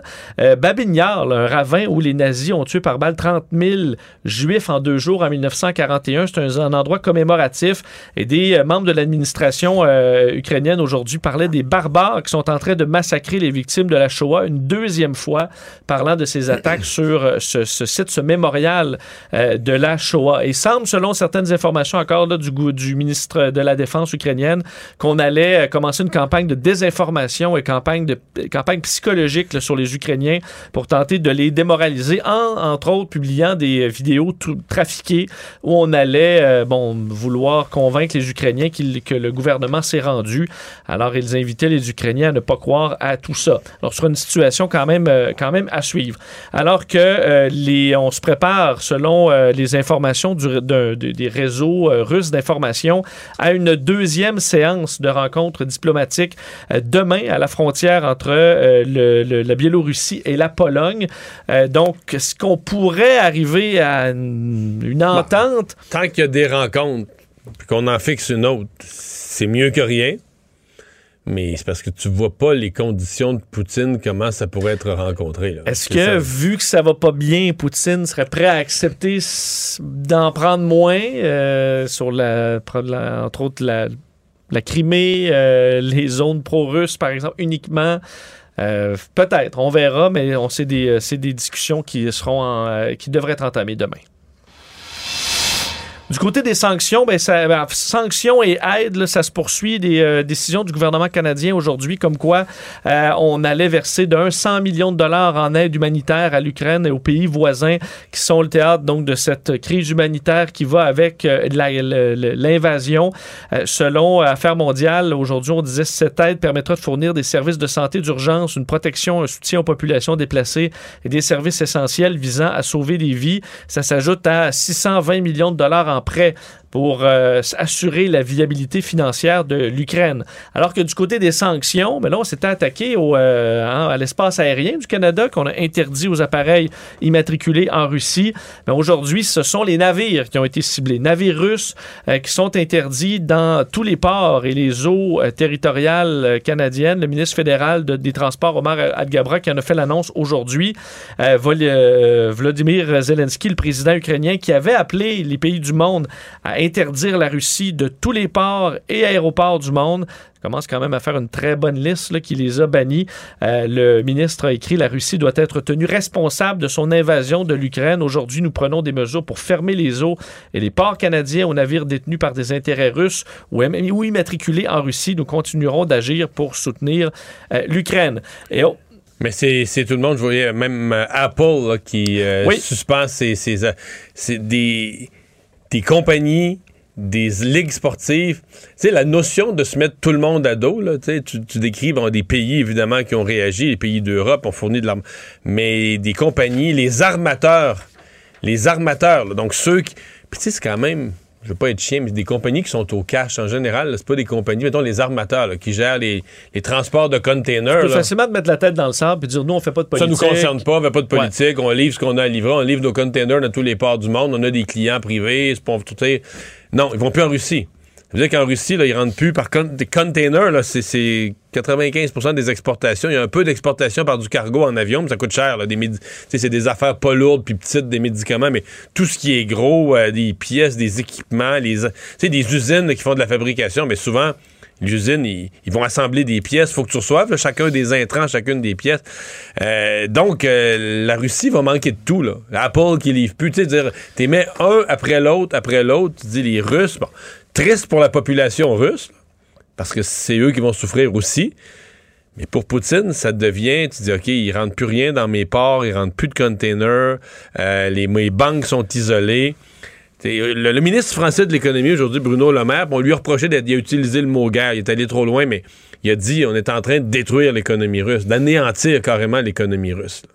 Et euh, tu parlais d'Apple, effectivement, ils ont confirmé, et c'est directement relié, l'ont dit là, en raison de cette incursion euh, en Ukraine et qu'ils appelaient euh, à la paix. Alors, tous les, euh, les, les magasins russes ne pourront plus vendre de produits Apple. Et dans les signes diplomatiques, quand même d'importance, aujourd'hui à l'ONU, moment qui est devenu viral, là, où les, des nombreuses délégations, par au moins de 140 diplomates qui ont quitté, qui ont boycotté deux interventions. T'as vu la scène? Ben oui, c'est assez fou, on les voit En deux secondes, tout le monde se lève tout de sa lève, chaise. Tout le monde sort alors que le ministre russe euh, devait intervenir en personne à Genève pour s'exprimer devant la conférence du Ser- désarmement. Sergei Lavrov, qui a déjà, pardonnez-moi l'expression, mais qui a déjà une face de bœuf un peu, là, euh, m'a dit dire une chose, parler devant des chaises vides.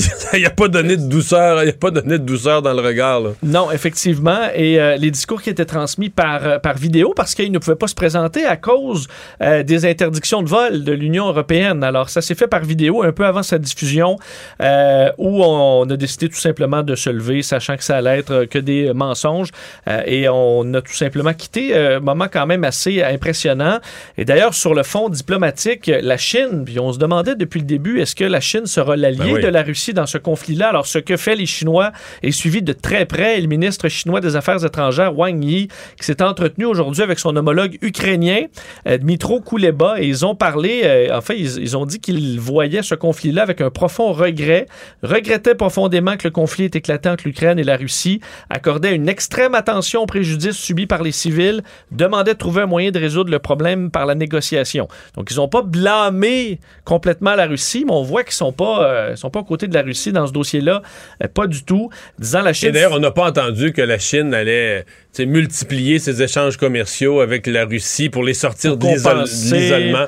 À, à date, le, le gros partenaire qui est sorti, c'est le Pakistan qui a levé la main pour dire nous, on va acheter du blé de, de la, de la Russie. Oui, on voyait le, le Mexique aujourd'hui qui ont dit nous, on fait pas de sanctions envers, euh, envers la Russie, on veut euh, travailler avec tout le monde. Un des rares pays à être allé Il y a dans le Venezuela aussi, ouais. Maduro. Quelques, bon, tu vois. Maduro, mais lui, il n'y a pas grand-chose à donner. euh, Le, le monde n'a plus- à manger chez eux. là, fait que- Exact. Et là, est-ce que la Chine pourrait être un outil carrément vers la paix aussi? C'est ce que souhaitent les Ukrainiens, que la, la Chine s'occupe d'ouvrir des médiations afin de réaliser un cessez-le-feu.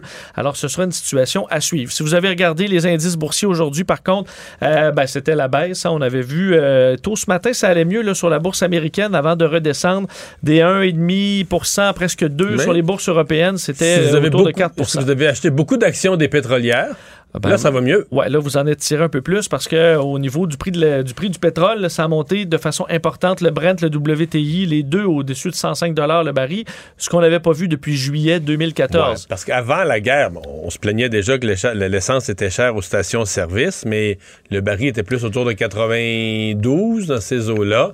Là, à 100 quelques, 105, euh, préparez-vous, c'est un 10% comme il faut, euh, bon, au- du baril. À la pompe, il y a une partie qui est des taxes, là, qui, qui augmente pas au même rythme. Les taxes, il y en a qui sont fixes. Mais à mon avis, il faut se préparer à la pompe dans quelques jours. ce qui se- 5, 6, 7, 8 d'augmentation, euh, peut-être plus encore. Donc, on sent... on, Mettons dans le on part de haut en plus. Mettons dans le super, là, Hmm. à mon avis, on, on va friser, on va friser le 2 piastres euh, la semaine prochaine. là. Peut-être pas l'ordinaire, mais dans le super, le super euh, est à 1,80 et quelques. Là. Euh, D'ailleurs, bon, l'automobile, les banques, c'était des baisses quand même assez importantes aujourd'hui. La banque, des banques en Allemagne là, qui baissaient de plus de 10% Euh, Et euh, bon, pétrole, gaz qui, qui, eux se sont emballés. Euh, D'ailleurs, euh, je pouvais lire la- la- la- l'analyste chez CMC Markets là, qui euh, parlait des marchés disant c'est pas le moment d'acheter des actions. Personne ne sait où va cette guerre. On voit que beaucoup, euh, on sait pas du tout ce qui va se passer, euh, même dans la journée de demain ou dans les prochains jours. Donc, beaucoup, beaucoup d'insécurité à ce niveau-là. Et la bourse russe qui, de son côté, est On peut plus l'ouvrir. Non, mais Euh, la là, perception, c'est que si on- quoi ça ouais. qu'on va ouvrir. La perception, c'est que si on l'ouvrait, ça serait un effondrement jamais vu. là. Des titres. Là. Là, on ferme la... la bourse est fermée pour la semaine. Ils sont dé- ils ont- quand ils l'ont fermée hier, finalement, ils ont réannoncé ensuite que la, la première date de rouverture, de réouverture possible, c'est lundi prochain. Donc la bourse de, de Moscou est fermée pour la semaine. Et euh, un mot sur, euh, sur la, la- la capitale, la façon de prononcer le nom, le Kiev ou Kiev? Vous allez entendre probablement les deux de plus en plus, euh, puisque, entre autres, la- Au, journal, moi j'ai eu comme chroniqueur Oui. du journal, j'ai eu l'avis tout à l'heure. là. Kiev, c'est perçu comme la, la formulation russe. Évidemment, le- le- la finale EV, là, les noms en Eve, on le sait, c'est russe. Là. Et c'est fini. Au journal, ça va être Kiev. Donc, Kiev, K-Y-I-V. euh, donc, c'est c'est, euh, la façon ukrainienne de prononcer le nom de la capitale plutôt que Kiev, qui est la version euh, russe.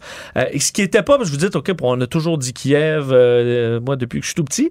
Oui, sauf que c'était pas un problème nécessairement. Les relations étaient bonnes entre euh, le. le ben, euh, étaient bonnes pas toujours, là, mais c'était pas nécessairement vu comme un, un grand problème de dire Kiev. Là, maintenant, avec tout ce qui se passe et l'invasion, le fait qu'on s'est concentré beaucoup sur la capitale. Qu'on est tous devenus très sensibles, mais en même temps, moi, j'ai reçu à LCN des invités ukrainiens, qui- entre autres une qui est prof de français, là, qui utilisait le mot Kiev. Donc, elle semble considérer que quand on en parle en français, c'est comme ça qu'on le dit. Est-ce Ouais. que ça y plaît ou ça y déplaît? J'ai pas posé la question, mais Ou peut-être qu'elle même, elle-même va faire on est mieux, pourquoi ne Ouais, pas être ouais, euh, ouais, nationaliste soudainement absolument. et euh, prononcer euh, Kiev. Alors, c'est euh, probablement la façon que vous entendrez beaucoup dans les euh, prochains jours. Tout savoir en 24 minutes. Changeons de dossier pour revenir chez nous avec l'aluminerie Alouette. Ça se poursuit les problèmes. C'est fou quand même qu'après quatre jours, on soit encore à gérer les problèmes générés par euh, cette cyberattaque Alouette qui a confirmé que la panne majeure de ces systèmes informatiques était liée à une intrusion d'un tiers non autorisé. On parle pas, mais la plupart des analystes s'entendent pour parler de rançon JCL euh, qui... il y a euh, Bridgestone. C'est la même chose pour Bridgestone à Joliette. Ça fait moins, ça fait deux jours plutôt que quatre, là, mais... Exact. De sorte, c'est deux euh, quand même entreprises qui sont visées par des cyberattaques.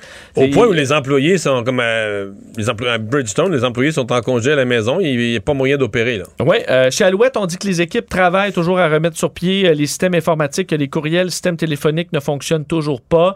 On n'explique pas exactement là, sur la production de l'aluminium, euh, est-ce que c'est affecté? Euh, parce que c'est produire de l'aluminium, c'est quand même assez complexe aussi. Là. Euh, donc, Puis, veut, veut pas, on se demande s'il y a un lien avec la Russie. absolument. Parce que ça peut ne pas en avoir du tout. Il y a des hackers, puis il y a des pirates informatiques, euh, puis des gens qui font des rachats logiciels. Il y a ça, euh, hormis la Russie. Il y en a même qui peuvent profiter de dire, ben là, c'est le bon moment de le faire, ça va passer sur le dos de la Russie. Puis des fois, quelqu'un peut en profiter. Mais ça peut venir de la Russie aussi. hein. Oui, d'ailleurs, on comprend que le gouvernement devrait participer à l'enquête de tout ça pour essayer de savoir exactement ça vient de où. Parce qu'en termes de cyberattaques qui sont reliées à l'Ukraine, parce qu'on dit pas que c'est le cas ici, mais euh, c'est fou. là. Il y a vraiment une guerre sur le web. Euh, Les Russes ont dit aussi qu'ils étaient, euh, qu'il y avait une hausse marquée du, du nombre de cyberattaques dont là, ils il y, a sont le victimes. mouvement, il y a le mouvement Anonymous qui est sur le dos de la Russie. Je lisais qu'il y a un fournisseur à Moscou euh, de, de bornes de recharge. As-tu vu ça? De bornes de Non. recharge pour les véhicules électriques. Là. Donc, ce matin, les gens arrivaient, ça chargeait plus. Puis le message d'erreur, bon, ça disait, tu sais, message, euh, appeler, le, contacter la, la direction, là, ça, ça charge plus, ça marche plus. Puis le message d'après, ça disait Poutine a une tête de nœud. Poutine, Poutine est une tête de nœud, quelque chose comme ça. Donc les Ah. hackers ont pris le contrôle du système, l'ont planté, tu pouvais plus charger ton véhicule, puis dans le message, ça parlait contre Poutine, un petit message qui faisait apparaître. Donc les hackers de toutes sortes s'amusent là. euh, Oui, ils vont trouver toutes les failles. D'ailleurs, euh, le, le- le gouvernement ukrainien avait demandé aux à pirates informatiques de- du monde entier là, de, de- de donner un coup de main et de s'attaquer à la Russie. On a vu euh, le, le site Internet russe, site Internet de l'armée russe et compagnie, plusieurs médias russes également qui ont été attaqués dans les derniers jours, rendant leur site inopérant. Donc, Dans un des cas, il y avait un site du, du gouvernement, je pense que si tu l'ouvrais, là, t'entendais de la musique ukrainienne. Bon. De la, pendant, Euh, ouais. Ils sont assez créatifs. Tu, Anonymous et compagnie, tu les préfères de ton bord que, Que contre de- toi, que contre toi, ouais. Un mot sur euh, la COVID aujourd'hui, alors que le bilan québécois bon, augmente de 14 nouveaux décès. Euh, les hospitalisations hein, qui baissent, mais beaucoup, beaucoup moins. Là. On est à moins, euh, de, moins 6 aujourd'hui. 1439 personnes hospitalisées, moins 4 aux soins intensifs. Alors, on, dit qu'on allait peut-être se stabiliser autour de 1500. Mais t'as vu ici, c'est assez tranquille, mais est-ce que t'as vu ce qui se passe en Nouvelle-Zélande? La Nouvelle-Zélande a présentement, mais depuis genre 10 jours, deux semaines, sa première vague de la COVID. Parce que eux, là, quand tu mets ça sur une courbe, là, tu vois pas d'autres vagues. La première vague, écoute, si tu vois qu'il y a une trace, il y a eu quelques cas. Bon, à la troisième, quatrième vague, il y a eu quelques cas. Ils ont tout fermé. Oui, parce qu'eux, ils ont maintenu la politique de COVID-0. là. Fermaient les, plus de voyageurs, plus rien. Même, je me souviens, il y avait une étudiante qui était venue étudier puis qui avait amené la COVID, puis il avait quasiment fermé la ville d'Auckland, la, la- la plus grande ville du pays, parce qu'il disait faut pas, faut pas laisser un cas se propager. Mais là, c'est passé de tout à coup de zéro à quelques dizaines, à quelques centaines, à 1000, 2000, 5000, 10 000, 12 000, puis un matin, 20 000 nouveaux cas. Une montée en flèche. Il y a une montée complètement en flèche. Là, je présume que comme personne l'a eu depuis le début, bon, ils ont pas, leur taux de vaccination est correct, mais pas si excellent que ça. Veut dire quand Il n'y a personne pas de sentiment d'urgence. mais il n'y a pas de sentiment d'urgence, personne n'a la COVID. Leurs non-vaccinés, il n'y en a aucun qui a été protégé par le fait de l'avoir déjà eu. Personne ne l'a jamais eu. Fait que leurs non-vaccinés sont tous, euh, comme on dit, euh, vierges. Là. Hmm. Donc, euh, Bon, le système de santé est peut-être plus prêt, euh, ouais, plus reposé. que Non, mais c'est juste que tu dis, tu, Ben regardes, oui. les, tu regardes les chiffres, tu dis, OK, il y a un pays présentement qui a sa première vague, là, en mars, en fin avril 2022. C'est particulier. Un mot sur euh, ce qui s'est passé en 2020, le 13 septembre 2020, euh, dans le Vieux-Montréal. Vous vous souvenez peut-être que les policiers avaient fait feu sur un homme qui, euh, bon, avait fait feu en, en leur direction, mais ça 28 fois. Et ça avait amené une enquête euh, de, bon, une enquête indépendante. Et aujourd'hui, euh, le directeur des poursuites criminelles et pénales a annoncé, après avoir analysé ce rapport, qu'aucune accusation criminelle ne sera portée contre les trois policiers qui ont tiré donc près d'une trentaine de balles sur euh, ce suspect, blessant au passage deux, euh, deux passants, deux innocents, euh, pour freiner donc les, ardeurs de cet homme-là qui, euh, qui, était visiblement instable. Il faut rappeler les faits. 13 septembre, près du quai de l'horloge, 2 heures du matin, les policiers qui sont appelés pour la présence d'un homme armé, les policiers qui arrivent dégainent leur arme de service. Au départ, l'homme semble obtempérer, mais alors qu'il s'exécute, se retourne, tire dans la direction des policiers, va tirer quatre coups de feu, blessant l'un d'entre eux. Et là, les trois policiers vont tirer dans un des cas 9 à 9 reprises, l'autre 5 fois et le dernier à 14 reprises, atteignant euh, à plusieurs reprises le suspect qui a survécu. Et au passage, deux euh, passants qui avaient été blessés. Euh, alors, s'il y a eu enquête, si on le comprend. Non, c'était toute une fusillade, là. Ouais, Dans oui. le Vieux-Montréal. Un homme de 34 ans au lourd passé euh, criminel qui était euh, la cause de tout ça, là, Adam Pichette. Et là, donc, la décision, on donne pas d'accusation, on dit que c'était euh, justifiable. C'était entre autres pour éviter que quelque chose de bien pire se produise, de beaucoup plus dramatique. On s'inquiétait carrément qu'il y ait un carnage. Une personne qui est en train d'ouvrir le feu, euh, donc, en, en pleine ville. Alors, ça justifiait, même s'il y a un grand nombre de balles, les policiers étaient justifiés de, de le faire dans ce dossier.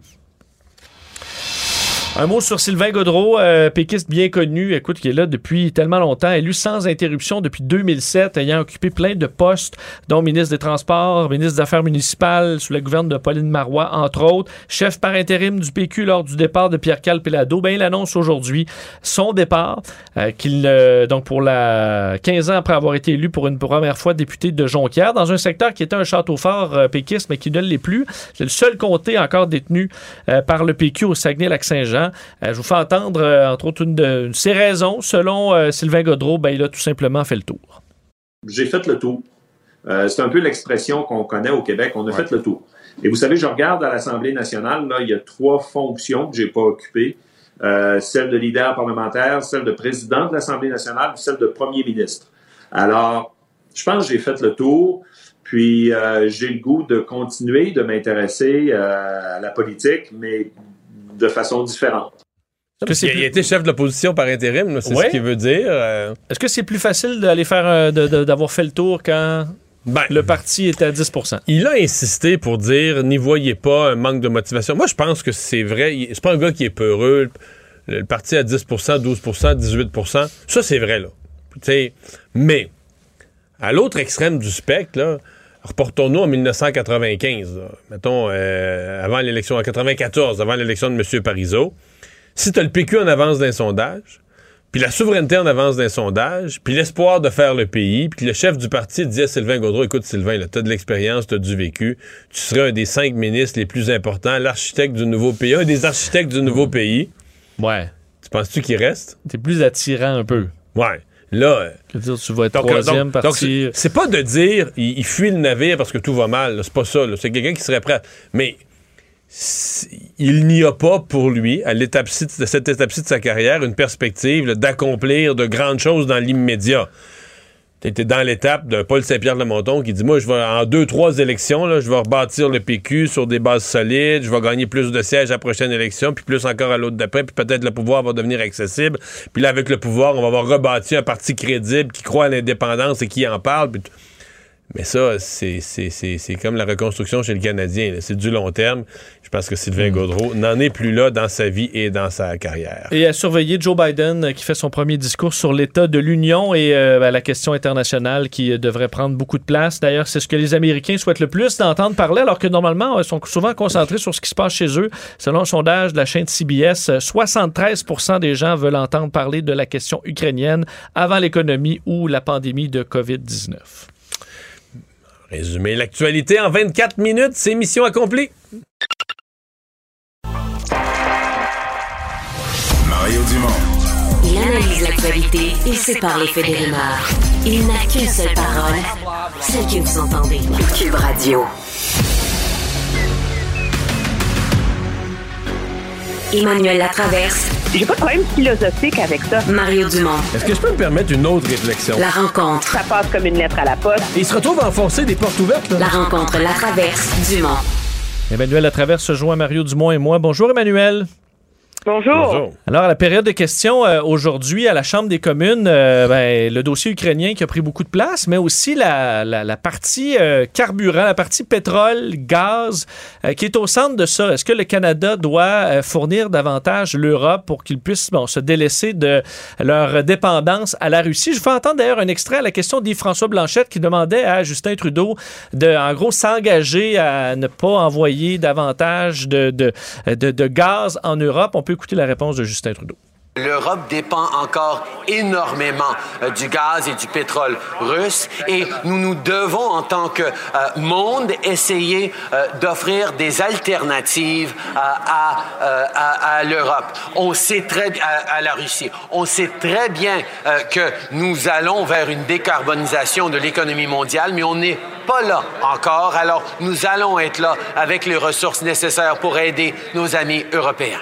Bon, on s'excuse pour le français, un peu de. C'est pas le français du dimanche de M. Trudeau. Mais Emmanuel, donc Justin Trudeau, qui euh, là-dessus est ouvert à collaborer davantage. Oui, et je veux quand même souligner que c'est la seule question à laquelle il a donné une réponse, on ne dira pas claire, mais au moins Moins vaporeuse. un semblant de réponse.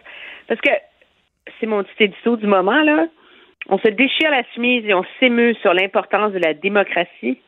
C'est gênant ces jours-ci de voir l'opposition poser des questions fort légitimes au gouvernement sur pourquoi est-ce qu'on est on, on- ne renvoie pas l'ambassadeur euh, chez lui, pourquoi on ne lève pas l'obligation de visa, euh, tu sais. Et le gouvernement ne répond que par ses lignes de presse vides, sans aucune tentative de réponse. C'est pas très à la hauteur de notre idéal démocratique. Mais sur la question de, moi j'ai été surpris par la réponse de Justin Trudeau. Et ça montre à quel point cet enjeu-là en est un euh, Mais- force une prise de conscience au Canada. Là. Mais tu m'impressionnes souvent beaucoup par tes réflexions, mais t'as compris la réponse bien, toi, parce que je. je- La Je- profondeur faut- légendaire, Mario. Faut que tu. Parce que moi, j'entends dans sa réponse qu'il y aurait une ouverture, mais euh, il faut décarboniser les... Mais oui, c'est c'est un oui, cela. Il faudrait... Il... il faudrait plus de, de, de, de pipelines ou de, de, de- de- d'usines de, de, de bateaux, de GNL pour envoyer du gaz à l'étranger ou c'est un non? Non, moi, j'ai pas entendu un nom. S'il avait voulu dire non, il aurait dit euh, Monsieur Blanchette, je partage avec vous, les conservateurs sont des salauds, euh, méchants pétrole, méchants pétrole. OK, OK, j'avais bien compris, Euh, mais... le- le J'avais bien compris, mais c'est pas si clair, là. C'est pas évident. Faut être, faut, faut connaître. Il y a le Mélanie Jolien, puis il y a le Justinien aussi, là, qui est quand même une langue qui demande beaucoup de pratique que je commence à exercer. Mais il a pas fermé la porte. OK, donc toi, tu déduis, ce qu'il a voulu, tu déduis ce qu'il a voulu dire à travers ce qu'il a pas dit. Ben oui, parce qu'il dit c'est vrai qu'il faut décarboniser. Mais... Mais il faut avoir des, euh, des ressources de transition et le Canada doit être là pour l'Europe. Puis la réalité, c'est que l'Union européenne a reconnu le gaz naturel.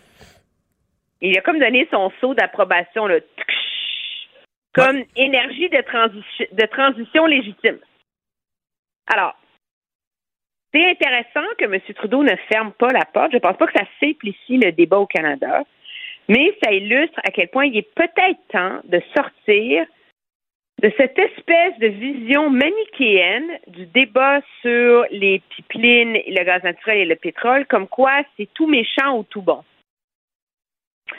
Euh, et que c'est un peu fou que le Canada, qui objectivement, à cause de ses règles environnementales et de ses processus de production, produit un gaz naturel plus vert que celui de la Russie, qu'on va laisser la Russie continuer à dominer le marché et dominer la géopolitique mondiale, alors que nous, non, nous, on est des saints. Ben non, mais t'as tellement raison, mais ça.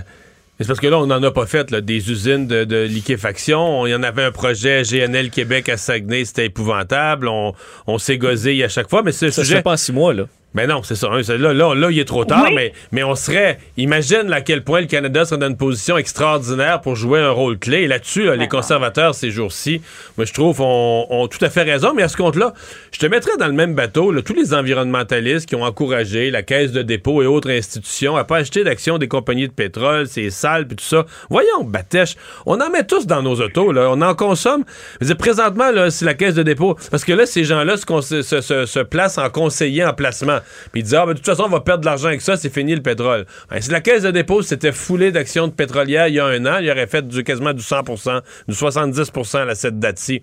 Fait que, tu sais, c'est, c'est toutes des affaires, euh, oui. Non, mais c'est une hypocrisie Ben oui, ben oui, ben oui. On, on a- on est dans une transition énergétique. Mais dans une transition, le mot le dit, là, une transition, c'est le contraire d'un changement du jour au lendemain où tout change en 24 heures. Fait que dans la transition euh, du pétrole puis du gaz, et surtout du gaz, il va y en avoir. Ben, Mais l'industrie pétrolière, dans mon livre, cependant, a une très grave part de responsabilité à assumer. Il faut être assez déconnecté de la réalité et sur un nuage alpha, qui n'est pas celui des licornes, mais c'est un autre, là, pour s'imaginer dans le temps de NRJS que tu vas aller camper un port en eau profonde avec des dizaines des plus gros pétroliers de l'univers dans la pépinière des belugas, puis que ça, là, ça va passer là, comme une lettre. ça, ma chère, c'est mon village. T'es- à deux kilomètres de la, de la- de la ferme que j'ai exploitée, là. Oui, mais Puis je veux dire, moi, je suis c'est- jamais allée dans ce Ouais, c'est Non, magnifique. Mais je peux te dire que partout au Canada, tu sais, s'il y a un truc que les Québécois, là, tu sais, c'est comme si c'est nos belugas. Tu sais, donc, ça permet, ça, ils ont donné des munitions faciles aux opposants. Puis après ça, il y a GNL Québec qui se veut un plan B plus intelligent. Ils sont aussi niaiseux, toi. Ils s'en vont camper ça en haut du fjord du Saguenay, hein, pas, pas trop loin, avec les mêmes conséquences. Je veux dire, il va falloir à un moment donné que si l'industrie pétrolière veut créer des projets de ressources naturelles, là, il faudrait qu'ils se désignent des trajets qui ont plus d'allure, tu sais. Parce Ouais. qu'ils ils- ils donnent sur un plateau d'argent une porte de sortie aux, politiciens pour ne pas avoir une réflexion sérieuse. Et ça, c'est impardonnable. Ouais, peut-être. Mais de toute façon, peu importe où tu vas aller, où ce que tu vas passer, c'est devenu complètement idéologique et c'est très, très, très difficile d'avoir des réflexions euh, sensées là-dessus, là, d'avoir des réflexions, disons, juste rationnelles là-dessus. Puis je parle pas, je parle pas de, de réflexions qui nient le problème des changements climatiques, mais des réflexions qui sont rationnelles, là, qui sont pas juste dans l'idéologie. Mais ce qui est intéressant, c'est qu'il y, en a déjà des projets en route pour réussir à faire ça. Hein?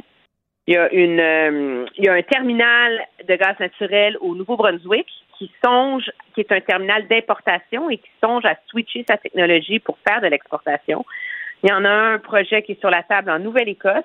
Et la solution qu'on a trouvée, c'est que le trajet utilisé actuellement, qui est comme 22 différents pipelines qui traversent le Canada, puis le nord des États-Unis, etc., mais comme c'est déjà là, mais c'est tout simplement de doubler ces pipelines-là avec un trajet qui est déjà accepté pour espérer y aller. Donc, on ne fera pas l'économie de ce débat-là. Emmanuel et Mario, un mot sur euh, le fait qu'on peut-être beaucoup de Canadiens qui ont l'impression que la Russie, c'est très loin à l'est ou très loin à l'ouest, mais une fois qu'on regarde sur un globe terrestre, on se rend compte que ce sont nos voisins au nord euh, et que- qu'il y a des menaces quand même dans ce coin-là aussi. Ben oui, parce que depuis 2014, euh, Vladimir Poutine a tellement militarisé cette zone-là. Les armes russes les plus sophistiquées qui existent sont dans l'Arctique. C'est 475 installations militaires et équipements militaires qu'il a mis dans la région depuis 2014. Et ça fait partie du mythe hein, de la Grande Russie, c'est de contrôler l'Arctique. Puis, euh, moi, ce qui me surprend, c'est à quel point euh, le Canada ne s'est jamais préoccupé de ce débat-là. Stephen Harper, un peu. C'est lui qui l'a mis sur la carte, mais il n'a pas réussi à aller au bout de son idée. Hein. Et la réalité, c'est que ça intéresse personne, on n'en parle jamais. Et là, ben, tout d'un coup, euh, comme disait mon père, on l'a dans le kisser. C'est comme. Mais faire un brise-glace, ça va déjà être l'air de tout un, tout un mandat. Là. Ben, un brise-glace, je veux dire, ce qu'on a comme, tu sais, il y, a trois bases, dans tout l'article canadien, il y a trois bases militaires, OK, qui sont, tu sais, qui ont quelques militaires qui sont là, avec des vieux équipements, des vieilles patentes des années 80. C'est tout. Sais, on parle souvent de nos Rangers dans l'Arctique, etc. Euh, les Rangers, là, c'est une force. Je veux dire, c'est pas des gens, pas des soldats, là. Tu c'est des unités qui sont intégrées aux forces armées canadiennes pour plein de raisons historiques, symboliques, etc., mais qui servent surtout à, c'est comme une unité de défense euh, civile, tu sais, hmm. fait euh, du sauvetage, qui a beaucoup aidé pendant la pandémie. Mais tu sais, c'est pas des soldats là pour aller euh, se défendre contre une invasion russe, là, on s'entend. Hmm. Mais c'est pas tellement une invasion. Il n'y aura pas une invasion russe par l'armée de terre qui va arriver non plus. D'abord, il y a une partie qui est un océan, le reste, c'est des glaces. C'est assez inhospitalier. Euh, c'est plus de s'équiper, bon, des, des avions, des radars, euh, des brises-glaces, des bateaux. Mais ce que j'allais dire, c'est que euh, Stephen Harper, euh, quand Stephen Harper a été battu par Justin Trudeau, une des choses que j'ai toujours reproché à Justin Trudeau, c'est un peu enfantin comme comportement, mais cette idée de. Bah, t'as tellement démonisé l'autre, puis avec l'appui de certains médias, que là, tu sens le besoin de dire sur tous les sujets et en toute matière, je dois faire le contraire. Donc, si, si, Harper, si Harper a fait quelque chose, il faut que je le défasse. S'il a fait un projet de loi, il faut que je le défasse. Il a rendu plus sévère dans certains projets de loi les peines contre certains crimes, il faut que j'enlève les peines. Il faut tout que je défasse.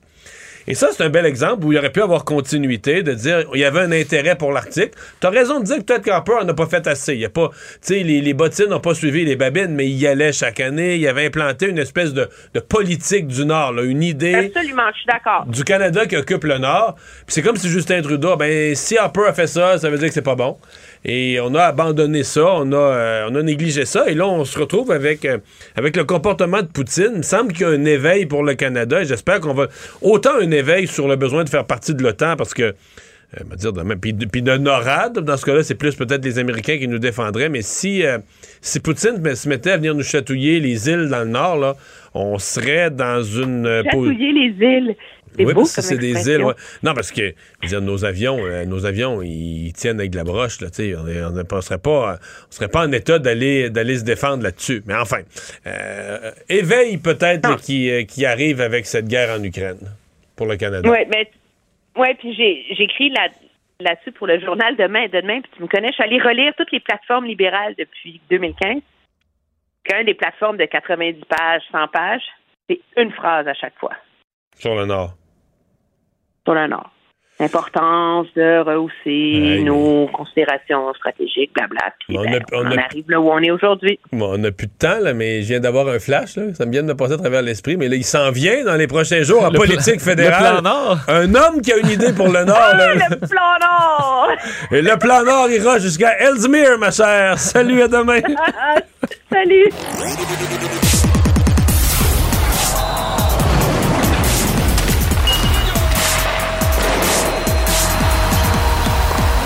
Jean-François Barry, un chroniqueur pas comme les autres. Salut Jean-François. Allô Mario, allô Vincent. Et pour une autre euh, journée, ça fait quelques-unes consécutives, la première nouvelle sportive et politique, le conflit ukrainien. J'ai failli la placer en deuxième parce que moi aussi, c'est comme j'ai envie de parler de sport, mais bon, euh, le, conflit euh, Russie-Ukraine, évidemment, qui touche toutes les sphères de la société. Et c'est quand même une grosse nouvelle, c'est CCM qui se dissocie d'Alexander Ovechkin et des autres joueurs russes de la Ligue nationale de hockey. Donc, on n'utilisera plus sous aucune euh, publication, aucune campagne de promotion Ovechkin et les Russes dans la Ligue nationale de hockey. Donc, c'est une grosse décision de la part de CCM. Évidemment, l'accent a été mis sur Alexander Ovechkin de un, parce que c'est une grosse vedette dans la Ligue nationale de hockey. Et de deux, c'est probablement un des athlètes qui s'est le plus affiché à côté de, Poutine. Donc, euh, Ovechkin fait les frais de cette euh, manchette-là. Ensuite de ça, du côté de l'ATP et de la WTP, les Russes vont continuer d'avoir le droit de jouer. Entre autres, Medvedev, qui a été sacré numéro un mondial aujourd'hui. Par contre, euh, plus le droit de drapeau et n'auront plus l'appellation russe. Euh, exclu de la Coupe Davis, euh, exclu de la Coupe Billie Jean King aussi, donc euh, la Russie et le Bélarus. Du côté du Canada, on demande qu'on enlève les athlètes paralympiques russes pour les prochains euh, Jeux paralympiques qui vont se tenir dans les, dans les prochains jours du côté de Pékin. On a perdu le championnat de volleyball euh, en Russie et finalement, ici à Montréal, va quand même avoir lieu la compétition de patinage euh, de vitesse courte piste dans laquelle on va pouvoir voir Charles Hamelin, mais il n'y aura aucune délégation de Russie. Ça fait le tour des nouvelles Ouais, vous- sportives. Je lisais euh, Danny Kvyat, un pilote de Formule 1, euh, un ancien pilote de Formule 1 russe, qui disait que lui, il trouvait ridicule là, qu'on bannisse les athlètes comme tels, disant c'est nous les athlètes, des fois, qui font les ponts entre les peuples. Euh, vous pensez quoi de ça? Mais mettons, les athlètes russes aux Paralympiques, je sais pas quoi penser de ça. là. C'est des jeux, c'est même des jeux où il n'y a pas de dopage russe, probablement. là. J'ose espérer. Ouais. Et effectivement, euh, limite. Ben, c'est- ouais, c'est limite, mais en même temps, euh, il arrive quand même de Russie, là, puis je comprends, mais moi, Ouais. si on va envoyer un message, euh, euh, c'est parce que tu peux vivre dans un pays et être un dissident. Là, tu peux être russe de nationalité parce que t'es né là, puis être un dissident politique complet du président Poutine. là. Ouais, je suis d'accord. Je, je- je- je suis d'accord, puis c'est toujours plate de blâmer, euh, de, de priver un être humain d'un événement sportif. Mais en même temps, eux autres, les Russes, sont en train de priver, de, pri- de priver Ah oui. euh, plusieurs êtres humains. Là, fait que, Mais on se euh, comprend que c'est pas un bon mois. Peu importe ce que tu fais dans le monde, là, c'est pas un bon mois pour être russe. Là. je, je sais juste pas jusqu'à quel point ça affecte euh, Vladimir Poutine et sa stratégie, tu sais, que l'équipe, euh, qu'on perde le championnat de volleyball, qu'on euh, empêche justement le drapeau russe à l'ATP, qu'on puisse pas aller à la Coupe Davis. Je- Mais ce qu'on espère, c'est qu'il y a un oligarque qui, lui, aime vraiment ça, le tennis, puis aime vraiment ça, le volleyball, puis euh, que ça le choque. Mais en fait, on espère, puis je pense que c'est ce que tout le monde se dit, c'est que la pression arrive de partout. Là. On, on- on frappe les, les milliardaires russes, on frappe les équipes sportives. Euh, le but, c'est qu'à un moment donné, euh, euh, la pression soit tellement grande de partout que, que ça fasse plier la Russie. Mais j'ai comme l'impression, je sais pas, je le connais pas personnellement, mais que c'est un entêté puis qui va aller au bout de son mais ça- affaire. là, peu mais c'est pas vrai que ça y fait rien. là. Tu sais, je veux Ça- dire, non, ça, je suis d'accord. Par un grand pays, dans sa conception d'une grande puissance, ça reçoit des événements. là. Et là, tu Ouais. les faire annuler les uns les pr- après les autres. Tu sais, c'est l'ensemble, comme tu dis, c'est l'ensemble des sanctions économiques et autres, mais c'est sûr que ça le, ça le fatigue. Mais moi, je pense que ça va y faire plus mal après. Parce que ça va, j'espère, ça va se régler ce conflit-là à un moment donné, mais j'ai pas l'impression que la Russie va recevoir euh, l'année prochaine euh, la Coupe du Ah, monde de soccer. Ça, va prendre du temps. Fait que ça va en prendre fait, du euh, temps. En fait, il, va y avoir bien des affaires qui vont se négocier après, mais c'est pas impossible. Je sais pas comment le conflit va se finir. Mais des fois, là, la façon dont ça se finit, c'est qu'on va faire sentir aux Russes, ben garde, euh, si vous repartez ça sur un autre nom, là, avec un nouveau président, puis un nouveau régime, puis du monde qui sont parlables, puis qui se comportent honorablement, ben là, on pourra reparler de fixer des événements, puis tout ça. Tant que c'est votre fou qui dirige, puis qu'on sait pas quoi s'attendre de lui, euh, vous allez manger du pain sec, tu comprends? C'est- Je caricature, là, je, je simplifie, là, mais ça peut être un peu ça. là. Ça, ça peut être ça. En tout cas, euh, à suivre. Parlons du de hockey. Ce soir, euh, le Canadien joue. Est-ce qu'on va respecter le code ce soir? Le fameux code, le fameux code dans la Ligue nationale de hockey, pour euh, les gens qui nous écoutent, là, qui ne seraient pas au courant, c'est quoi le code? C'est que si quelqu'un fait quelque chose à un joueur de ton équipe, ben, il est obligé de se battre par la suite là, pour répondre, Répondre de ses de ses actions. actes, eh boy. Ouais. Là, on se souviendra que dans le fond, on parle de Mike Shifley ici, là, qui avait assommé littéralement Jake Evans dans un, geste gratuit en fin de match, alors qu'Evans s'en allait mettre la rondelle dans un filet désert. Il a pris son élan dans l'autre bout de la patinoire. Et je rappelle que c'est un train de 6 pieds 3, 200 livres, là, qui, euh, qui font sur toi à pleine vitesse avec le coude haut, les patins qui touchaient plus à la glace. Bref, tout le kit. Il a été suspendu pour la durée des séries. Donc, on ne l'a jamais revu contre le Canadien de Montréal. Les Jets ont payé pour. Shifley a payé pour. Mais là, un an plus tard, pour la première fois, Evans et Shifley vont se retrouver. Le Canadien et les Jets se retrouvent. Est-ce qu'on doit ce soir euh, brasser Mike Shifley? Moi, je dis non. Surtout que le Canadien n'est pas équipé pour aller là. là. Qui c'est que tu veux qu'il peu régler le ridicule Mike. Shifley? Que sur le coup, là, je sais pas, je donne un exemple l'autre jour, c'est comme Montembeau, ton gardien, un joueur par exprès, là, tu sais, frappe ton gardien, rudoie ton gardien, sur le coup, t'arrives, tu sautes d'en face, tout ça, je peux comprendre ça. Oui, d'accord. Mais, mais Shifley, d'abord, a été suspendu, ce qui a Mhm. causé une situation désastreuse, qui a probablement contribué à l'élimination de son équipe. Le Canadien a gagné en 4. Comme l'impression que la cause est entendue. Le procès est passé, le gars été condamné, il a fait son temps en prison, on est rendu complètement ailleurs dans un autre, euh, univers. D'abord, est-ce qu'Evans va se battre? Ben Evans, euh, il faut plus qu'il fasse de commotion cérébrale. Fait que se battre, c'est complètement sauter pour lui, ça n'a pas d'allure. Est-ce qu'un autre joueur va sauter sur Shifley? Je sais pas. Je, De toute façon, pas- Evans ne peut pas aller se battre contre. J'ai regardé les. les- Aujourd'hui, c'est c'est 3 pouces de différence puis 30 livres. là. Fait que c'est- je veux dire, c'est sûr qu'il mange une volée Evans, Mike Shifley. puis Evans se bat jamais de toute façon. C'est pas un batailleur. Puis faut plus qu'il ait de quoi à la tête. S'il y a une chose sûre pour lui, il faut plus qu'il ait de quoi à la tête. Ben, déjà, semble plutôt fragile de la tête. Fait on oublie ça. D'ailleurs, Shifley, aujourd'hui, lui a dit ben, on a tourné la page, puis c'est un match comme les autres. Évidemment, on a posé plus de questions. Puis il a dit écoutez, si Evans veut se battre, euh, je vais pas reculer, euh, je vais être là. Mais je pense pas que ça va arriver. Euh, Martin Saint-Louis a dit que lui il voulait qu'on joue au hockey. Euh, Evans a dit que la meilleure façon c'était de gagner le match, la meilleure façon de se venger. Mais moi, mon, j'ai comme l'impression qu'il y a quelqu'un qui va y aller. Surtout avec un nouvel entraîneur en place, Pour une prouver, nouvelle ouais. direction chez le Canadien. Il y en a un quelque part qui va vouloir Ben, aller C'est sûr que si, sa valeur. ouais, si Shifley arrive sur le bord de la bande puis que c'est du côté de Romanov, Eh! à mon avis, tu vas voir shaker les, les, les baies vitrées quand même. Là. Mais ça, je suis entièrement d'accord. hein. Ça, s'il y a une façon de répondre à ce gars-là, c'est ce soir-là d'être très physique avec, là. Tu sais, d'être fatigant, d'être dans sa face à chaque fois que tu peux le frapper, à chaque coup de sifflet, le coup de bâton en arrière des jambes. Ça, j'ai pas. Ce soir, si on veut le faire payer pour en équipe et qu'il trouve sa soirée vraiment longue, j'ai pas de problème avec ça. Mais est-ce que je veux qu'il y en ait un qui parte après, là, proprement dit? Non.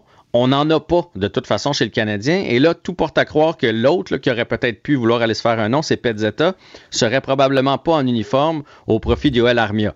C'est pas Armia qui va aller euh, se battre contre Shifley, on s'entend. Fait que sinon, il reste qui? Il reste Cherrott, puis il reste Anderson. Est-ce qu'Anderson peut aller à la guerre pour son, son sais, coéquipier? Est-ce qu'on a plus besoin d'Anderson pour faire marquer des buts à Caulfield puis Suzuki plutôt que de se casser un doigt sur le casque de Shifley? À un moment donné, c'est ça aussi la question qu'il faut, être, euh, qu'il faut se poser. Là. Mais faut pas qu'il y ait d'autres gestes vicieux, puis il faut que le match reste serré, parce que sinon, ça pourrait Ouais. déraper. 30 secondes pour parler de Patrice Bernier.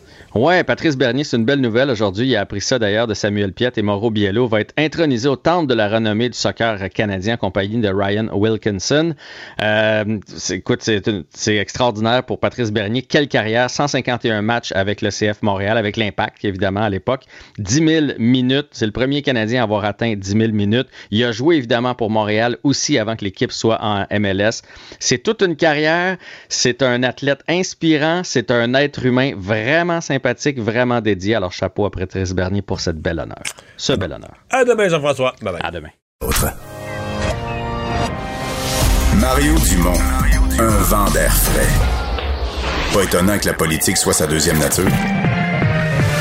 Vous écoutez Mario Dumont et Vincent Dessureau.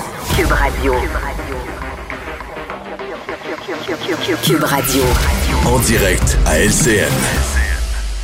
On retrouve Mario Dumont dans les studios de Cube Radio. Euh, Mario, euh, on revient à l'Ukraine, bien sûr, parce que c'est ce qui occupe véritablement l'actualité partout dans le monde. On a l'impression qu'il y a beaucoup, beaucoup de discussions au niveau diplomatique, mais peu de résultats encore.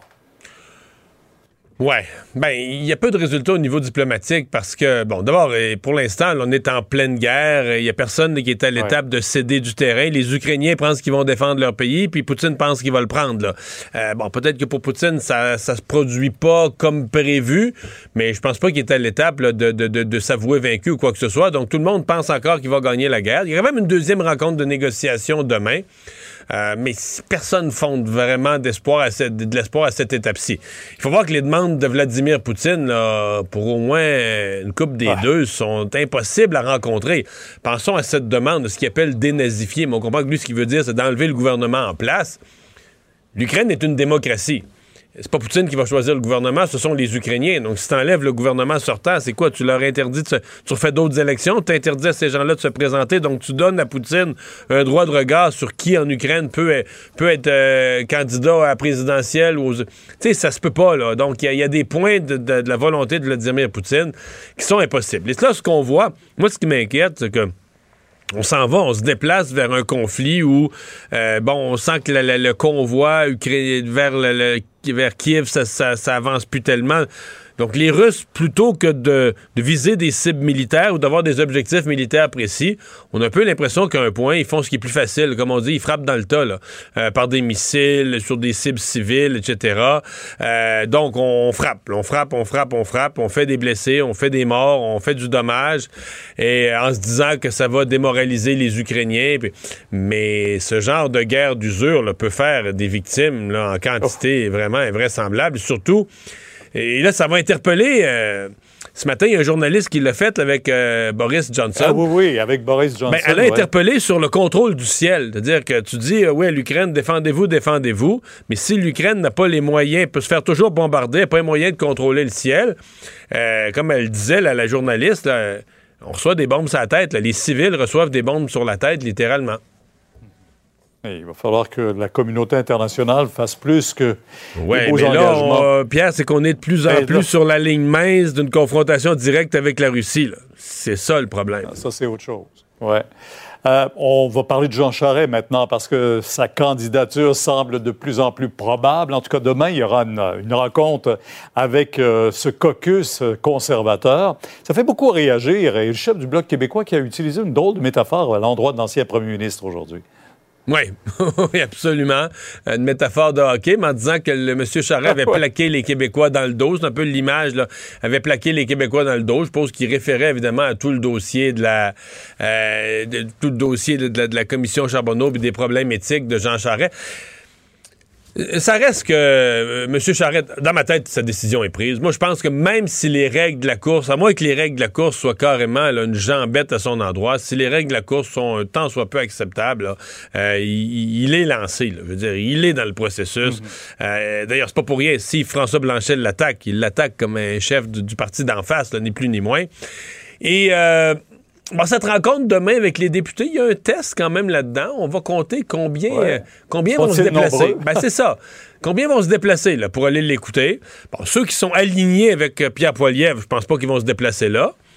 D'abord, euh, première question, est-ce que quelques-uns, à part les, quels- les deux là, qui, ont déjà, qui sont déjà prononcés publiquement, M. Reyes et, et Deltel, est-ce qu'il y en a d'autres qui vont profiter de l'occasion de demain pour appuyer M. Charest, se présenter en tant que supporter? Puis est-ce qu'il y aura des curieux, là, euh, des dizaines, euh, 10, 20, 30, 40, 50, 60? Combien dans le caucus conservateur voudront être vus là, euh, comme répondant favorablement à l'invitation de M. Charest? On va surveiller ça. On va le savoir assez vite demain. Un mot sur euh, des mois de promesses du gouvernement Trudeau qui présente un projet de loi sur les langues officielles. Il y en a qui ont dit tout ça pour ça. Ben, finalement, en fait, euh, d'abord, euh, ça devait être dans les 100 premiers jours du mandat. Ça aura pris un peu plus de temps que ça. Bon, enfin, on n'est pas à quelques jours près, me dira-t-on, pour faire une grande chose. Euh, on devait avoir, parce qu'il y avait eu le dépôt du de projet de loi semblable dans la législature précédente. Il est tombé mort au feuilleton parce que M. Trudeau a déclenché des élections. Et donc, on devait avoir une version bonifiée. Elle est bien peu bonifiée. C'est une version très semblable. Bon, euh, on va voir comment ça comment ça, ça va être évolué, ça va évoluer, comment ça va être défendu. Mais bon, on a tous en tête des exemples concrets comme le président d'Air Canada puis la- la- l'ac- les actions en général d'Air Canada qui a plusieurs fois été blâmé et on se dit est-ce qu'il y aura des sanctions? Est-ce qu'on aura une loi qui a vraiment du mordant? Et c'est ce qui va être à surveiller. Demain, Mario, 10 h sur LCN. On vous suit. Au revoir. Alors Vincent, ce soir, 21h, si je ne me trompe pas, euh, on va surveiller le discours de Joe Biden, l'état de l'Union, euh, balance entre, évidemment, de la politique intérieure, parce qu'il faut que ces sondages remontent, mais euh, extérieur, l'international aussi, le monde est en guerre. Ouais, c'est un discours très important pour euh, le président Biden ce soir, effectivement, euh, à 21h. Donc, discours sur l'état de l'Union. Rendez-vous, là, par excellence, de la politique américaine où on donne le ton à ce qui va se passer, donc, dans la, à l'administration Biden. Et effectivement, normalement, on parle beaucoup de politique intérieure dans ce genre de discours-là, mais là, c'est la politique extérieure qui va retenir l'attention. D'ailleurs, c'est ce dont les Américains veulent entendre parler, selon un, sondage là, de la chaîne CBS. Euh, c'est à 73% que les Américains préfèrent entendre parler en ce moment de l'Ukraine sur l'économie même et la pandémie de COVID-19. Et ça, c'est étonnant. C'est rare que l'international est le premier sujet dont les gens disent vouloir entendre parler. Oui, tout à fait. Et là, Joe Biden va tenter de se relever un peu des sondages assez désastreux qu'il a depuis quelques temps, là, autour de 40% euh, euh, de taux d'appui. C'est très bas, alors que euh, la croissance est forte, le chômage recule aux États-Unis. On vient Ouais, de ça nommer va pas une- si mal, là. On vient de nommer à la Cour suprême là, une première à froid pro-américaine. Alors, quand même des bonnes nouvelles pour Joe Biden. Et le port du masque sera facultatif lors du discours de Joe Biden au Capitole. On a annoncé ça dans les dernières heures. Et intéressant de voir est-ce que tous les républicains vont se présenter? Certains vont-ils trouver des excuses pour ne pas avoir à applaudir sur le dossier euh, ukrainien? Parce que certains vont vouloir se coller sur Donald Trump, euh, qui n'a pas nécessairement le est-ce même que- discours. Est-ce que Trump est en train de se couler en parlant en bien de Poutine à ce moment-ci? Si autant d'Américains sont furieux contre ce qui se passe que la Russie vient de faire. euh, Je pense que l'appui de Poutine, c'était autour de 6% aux États-Unis. Fait quand Euh, Trump passe aux nouvelles en disant que Poutine est extraordinaire, là. Ça passe mal. Je voyais même euh, à Fox News, Tucker Carlson, euh, l'animateur euh, le, le plus populaire qui, euh, lui, bon, prenait même pour Poutine et la Russie. Là, on essaie de remettre le patadan dans le tube. Il dit J'ai jamais dit ça, j'ai jamais dit ça. Le problème, c'est que c'est l'a en, dit. c'est en vidéo, puis il l'a dit. C'est des, c'est, dur en ce moment à gérer. Ils ont géré un paquet de crises puis de changer d'opinion à gauche et à droite. Mais c'est parce que Celle-là là, est dure le- à avaler pour Ouais, bien mais les c'est parce Américains. que le, le- le complotisme, là, c'est fucké dans ses lacets. C'est, les fils sont croisés, les lacets sont attachés ensemble parce que le complotisme vient de la Russie, entre autres. Le complotisme supporte la Russie. Mais il y a comme un point où là, l'opinion publique, euh, c'est trop fort. C'est trop gros, c'est trop clair, c'est trop évident.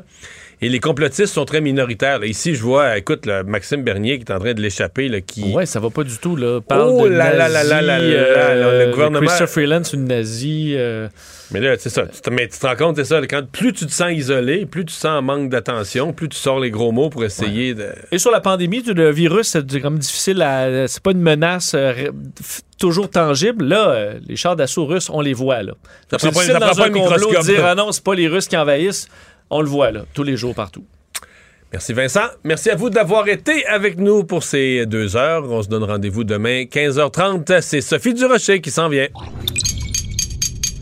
Cube Radio.